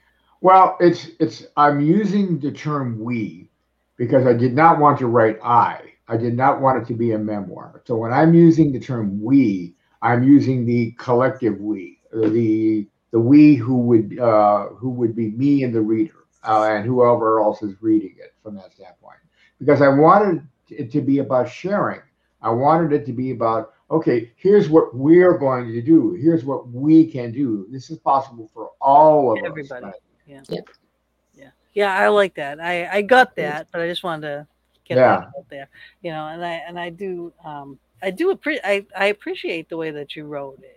You know, you. I think, I think people will find it extremely interesting, and especially again, if you are on this journey or not, you know, um, or just interested in it, because this is it- it's quite the trip. It's it's quite the trip through so many different areas, and you do write it uh, in quick little segments. You know, again, not taxing anybody's brain. You're not looking up, you know, a word every other, you know, two sentences, and you know, you're not browbeating anybody. You're not making them do anything. You're just taking them on a journey. You know, and and it's one that you traveled. So it's it's really cool. It's it is really cool. Well, I wrote I wrote it with that in mind. Uh, that's a good observation on your part, if I may add. I wrote it. I wrote it so that as you read it, in order to comprehend what you're reading, even in the slightest sense, your your your comprehension and your awareness needs to slightly rise so you can take each level in. And lo and behold, guess what happens by the time you're through? Yeah, you're, you're walking exactly. through that door. And again, you can't unsee something, you can't unlearn something, yeah. you can't unknow something. yeah, exactly. And um, and then welcome to your new life, you know? Huh? And then welcome to your new life. Yeah, exactly. Exactly. uh, so uh, and in chapter four, I also tackle uh, questions like that are really profound, like who am I? Why am I here? What is my purpose? And these are all divine uh, revelations that occur uh, during the course of the fourth chapter, which is divine awareness. And uh, uh I, uh, to answer your question, that was one of my that that wasn't a a being that I met, but that was a, a metaphor device that I used called the flute, the life of the flute. Right, and I was going to ask you. Yeah, yeah. So uh, and again that closely mirrors our own uh, journey into the light, our own journey to mastery, our own journey beyond the things that hold us back from experiencing the true breath of life that's coming through us. Uh, and so those, those are my favorite places. Uh, Awesome. Yeah, and that was a little bit longer too. The the about the flute. I mean, yeah. that mm-hmm. that took a few more a few more pages than the, than the other ones. I was like, hmm, just a few. yeah, it's very interesting. It's very interesting. Um, and again, if you want to know what we're talking about, this is where you can get the book. You can. All right, it is on Amazon you can go to Anthony's website, which is www.anthonyteresi.com, and it's T E R E S I.com. All right. Now, tell us about this, though the, the music you can see forever. And they can get it at anthonyteresi.com backslash music. Um, right. Uh, th- this what, is a uh, collection of uh, tone poems that I wrote uh, when I was still in music, which was about I was just finishing up my musical career about 20 years ago or so. Uh, and I decided that I would, uh, I had written these uh, series of tone poems, which were like these little vignette type stories, four or five pages long, sometimes only four or five paragraphs. And uh, I got inspired, Excuse me. bless you, I got inspired to create music that reflected in sound what the story was was telling uh, from that standpoint. So the uh, album is called "You Can See Forever." Uh, it's on my site. It's free. Uh, you just need to drop down uh, the menu and you can play and you can read the tone poem. You can listen to the music, and if you meditate on the music while you're reading the tone poem, the two things will come together.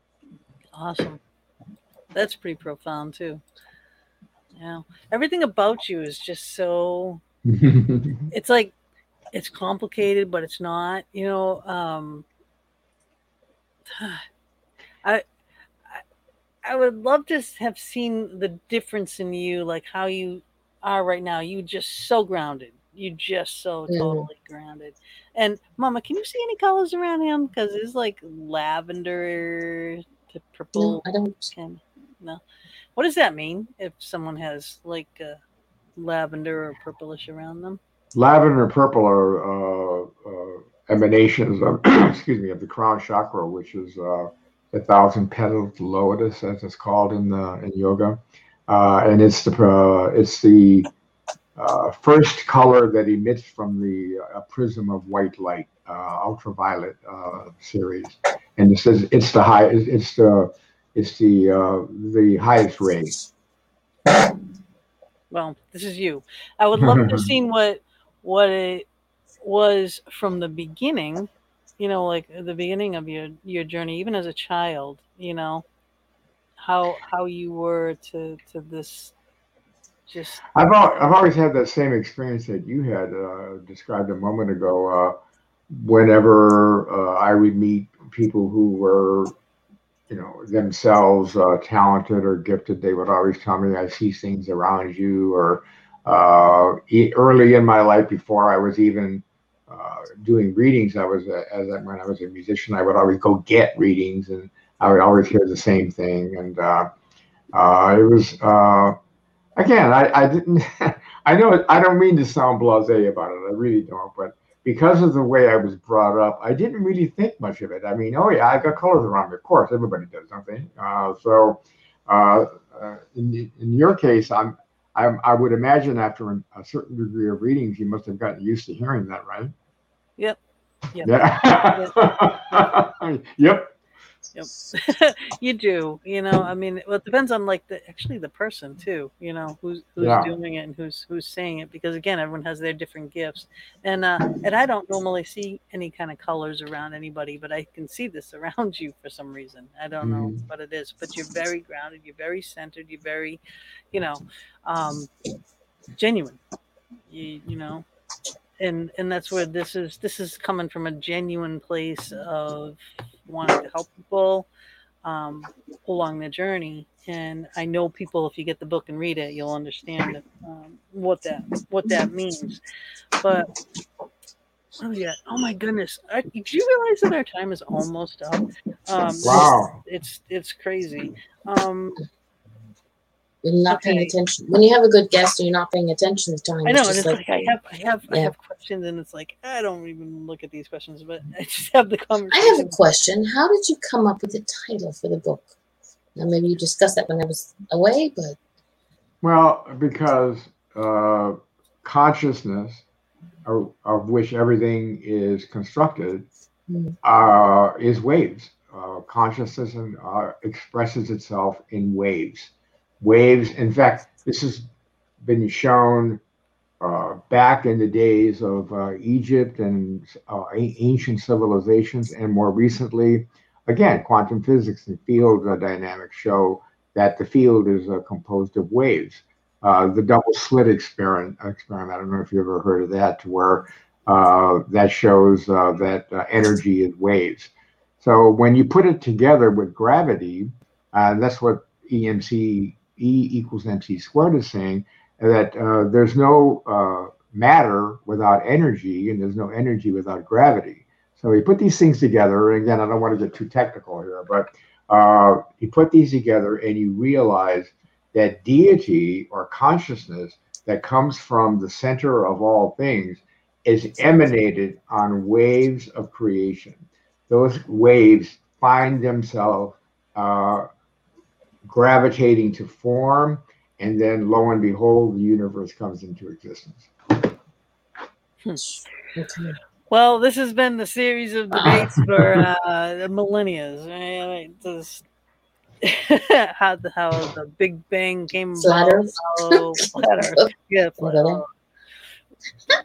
Sorry. I don't. I don't really know about the Big Bang, to be honest with you. I'm not quite so, so sure it was the beginning. I think that it may have been a Big Bang, but it might have just been like one of a lot, whole whole bunch of Big Bangs.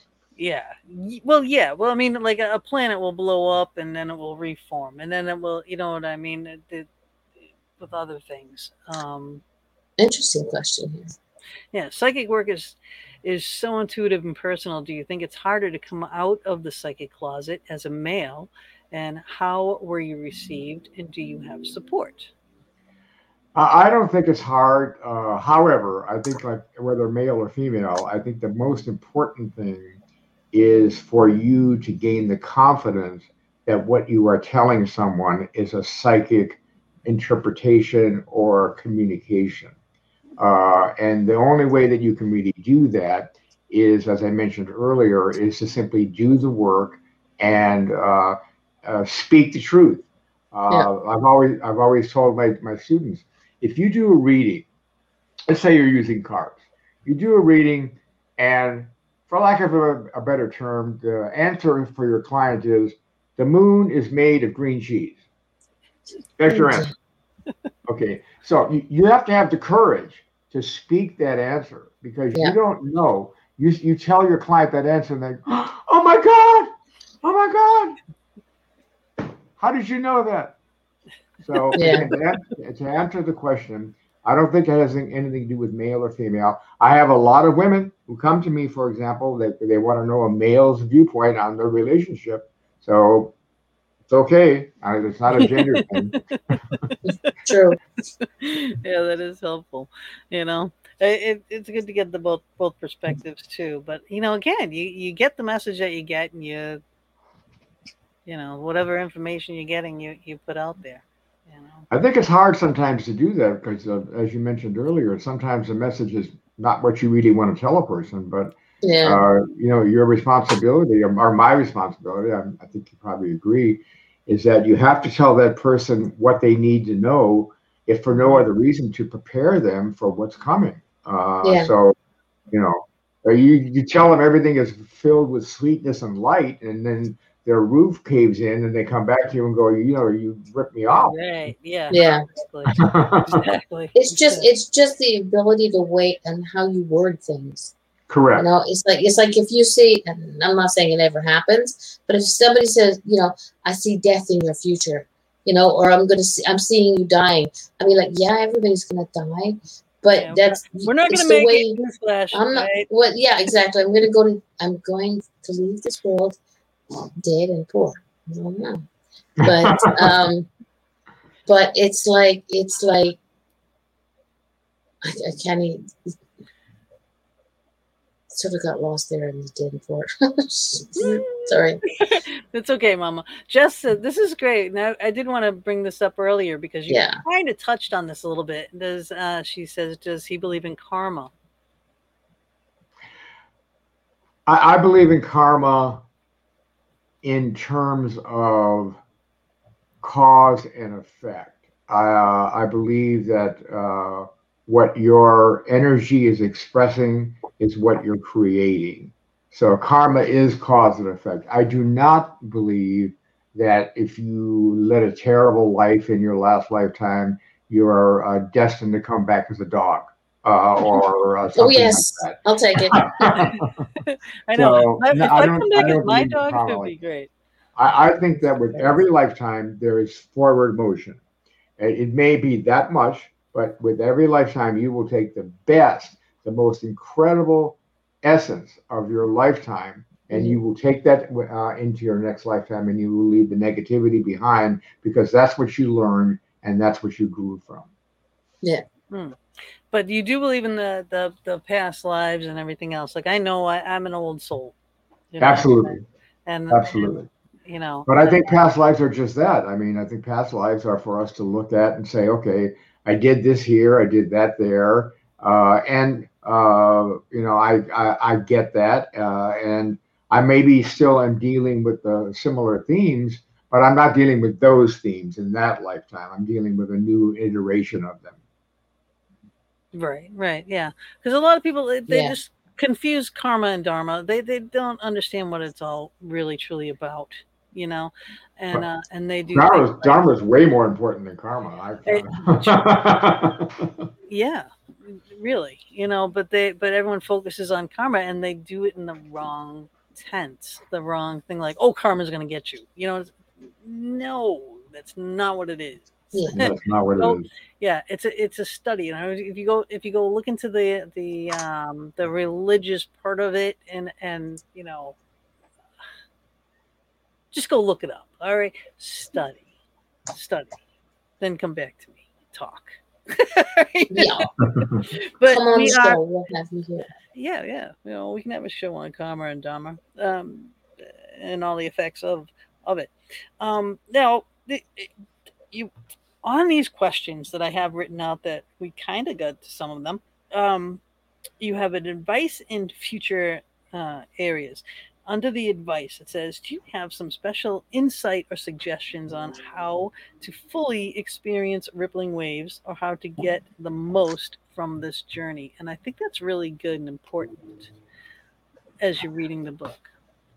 Well, again, remember that the book is written in a linear fashion. It starts from the most basic sense of uh, transformation, pre transformation, quite frankly. It tells us a few short stories about how to get to a certain level and then how things open up uh, and it goes on from there. So, uh, uh, you don't, this is not speed reading material. This is the kind of material that you read it, you dwell on it, you allow your imagination to expand, and then you, you continue reading in that regard. If you do that, and allow your imagination to expand or allow your visual ability to uh, get uh, you know around uh, what, what you're reading, I guarantee you transformation will come at the end of the book. Hmm. No doubt. No doubt. I think, I, I think it's kind of impossible for it not to be. Um, do you get a sign of what your past life was? Some do. Me, me personally, or just a person? I, I don't know. I, you know what? Yeah, answer you personally, and then answer that as an in general. And as an in general, I think some do and some don't. Yeah, I've I've had uh, a lot of signs and a lot of past life experiences. To be honest with you, I, don't, I wouldn't even know where to start. Uh, some of them were uh, very mundane lives. I was a sailor in England, killed uh, early on. Uh, I was a musician in many lives, um, and uh, I also always had some sort of theme either early or late in life to where uh, I was doing this kind of work one one way or another. Uh, no matter if it was a medicine man in Southwest or uh, a, a, healing musician in sixth century India, uh, that.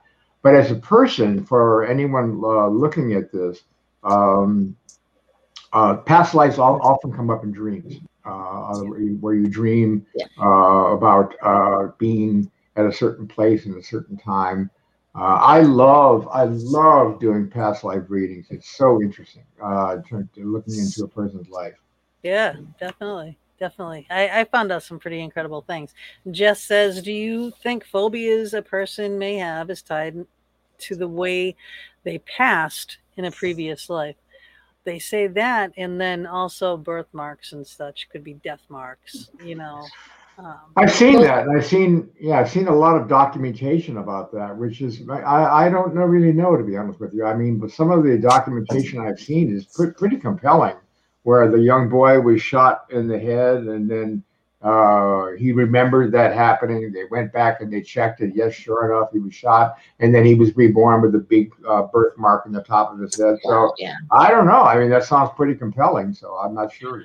Oh yeah, I know. And three and four year old children saying complete and you know stories in, in other languages. You know, someone from World War II.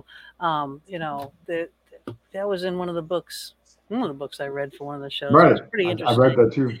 Um, can the way you died in a past life make you frightened about that thing in a future life? Yes, absolutely. Yeah, I think so. Yeah, absolutely. Uh, if you if you died of drowning, the probability is is that you're going to be aware of that because don't forget dying is dying is usually the biggest trauma you face. That's, there you go. You know, we're yeah. again, newsflash: we're not going to make it in this life either, right? But uh, it's gonna happen. Sorry, I didn't mean to burst your bubbles or anything, but you yeah. know it's gonna happen. But um, that's what our the ad was in the middle of the show was you know with Chris Lee does past life regression therapy. I saw that. that and um, yeah, and and what he does is he eliminates people's you know aches, pains, fears, phobias, and whatnot that are brought through past lives, you know. So you can have like an achy shoulder and you go to the doctor 500 times and, you know, they're going to say, Well, that's oh, good. I'm rubbing my shoulder as you said that. Okay. Right. You. Yeah. fibromyalgia, you know, because that's, you know, when they give up, they just say, that's yeah, fibromyalgia. But, um, but yeah, exactly. then you, then you have a session with Chris and, you know, you come to find out, you know, maybe you were hanging in a, in a cell and you were hanging off that shoulder. And once you let this person and that memory and that thing go, you bring that person actually to your soul family and you bring that person with love to your soul family and you're leaving mm-hmm. them in care and then you're releasing that and then lo and behold your shoulder doesn't hurt i did a session with him where i had these white things huge white floaty like things making me blind you know, and I couldn't figure out what the heck was going on. I go to the doctor and they're like, Yeah, you got little floaties and they're nothing major. You know, I don't understand why, you know, what's going on. I'm like, Well, I'll be driving and all of a sudden, you know, it's like really like a whiteout, you know? Yeah. Have a session with him and lo and behold, I'm like a teenage girl on a train with with um, friends in a cart. We're all laughing, having fun, and the next thing it was like a white flash. So either the the train blew up, went off tracks. I don't know. That's how I died in that life. But it was a white flash. So when I brought this girl to my soul family and left her there, I don't have those white floaties and the white thing anymore. You know, it's pretty um pretty incredible how that yeah. works. Uh, uh, I think that uh, I think that uh uh, I'm sketch. What does that say? It says I sleep with my neck covered. I'm sketched out about it. I don't know. I don't want to know. Um, it well with your neck covered. I mean, it, they, it could be anything. It could be that um, you know, like a lot of people they bite their nails is because they were starving in in cells. You know what I mean? And they were trying to eat their nails or trying to claw their way out. Um, you know, there's so many there's so many phobias in those books, there's so many cool stories about people's past of, of what yeah. he's gone through and what he how he's helped people. Um, but you know, anything with the neck it could be from hangings, strangulations, um, just you know, something just you know blocking you off. And the thing is, you, you don't be scared about it because that's the way to get rid of it. You know is to, to face. Yeah, you, you, as a rule, whatever you suffered from in a past life that you may have a phobia about in this lifetime is not really going to affect you in this lifetime. It's just that you have a phobia about it from from the past. Yeah, and you can let it go, yeah. and it can go. yeah. Know? So yeah, call up Chris Lee, do a past life um, session, you know, get rid of that. Uh, but do, do you do stuff like that though? Do you when you do past I, lives, I, just tell them about their past life? Yeah, I, I, I do past lives uh, in the traditional sense where we visit different uh, areas of history in which, because you know, every life is not notable. Uh, some lives are very mundane and very yeah. but I try to I try to pick out pick out the ones that are notable. But you know, when it comes to hypnosis, which I do not do, but I have a client uh, who has had tremendous success doing uh, early childhood uh, regressions, and because early childhood is when you remember the stuff that happened uh, uh, before you're told. You don't you know, forget about that. Yeah, it's a, your imagination. Yeah. Early childhood uh, reveals many, many secrets. oh yeah, I didn't. I didn't see. Then you forget it and you forget yeah. it because yeah. yeah. that's when our brain is our, uh, our, at our peak you know learning capacity yeah. everything when we're when we're children you know it's actually actually before you can speak that's why if you show babies flashcards and this and that they'll pick things out like this exactly it's amazing verbalize you know the, the brain is on point at that point now my brain is like duh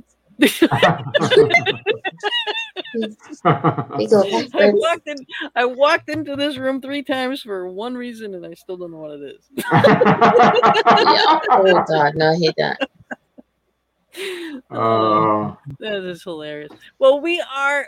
We actually we kind of like a one minute over, and um, what what do you want to what do you want to leave our our people with? Any advice for the future or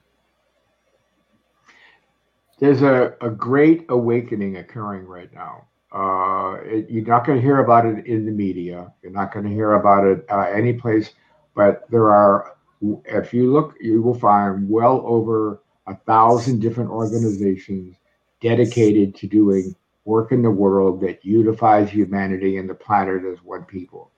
Get involved. Find a way to make a contribution you can yeah. read my book. That will help you become a better person and expands your horizons.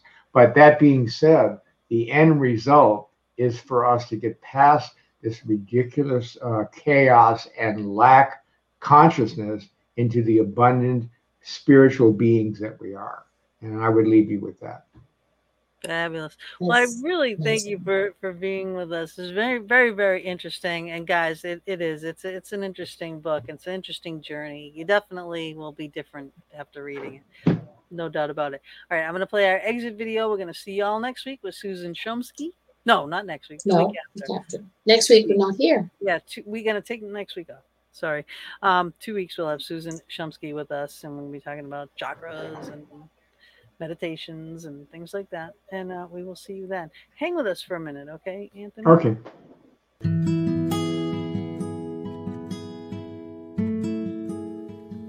Thank you again for joining us for another episode in the Fox Den.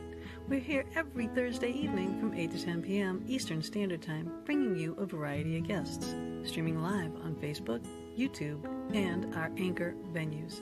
We would love it if you would go to our YouTube channel, The Fox Den with Gina B and Mama D, and please subscribe, share, and definitely hit the notification button to never miss a show. We'll see you all next week, and subscribers, watch for our pop up shows as well.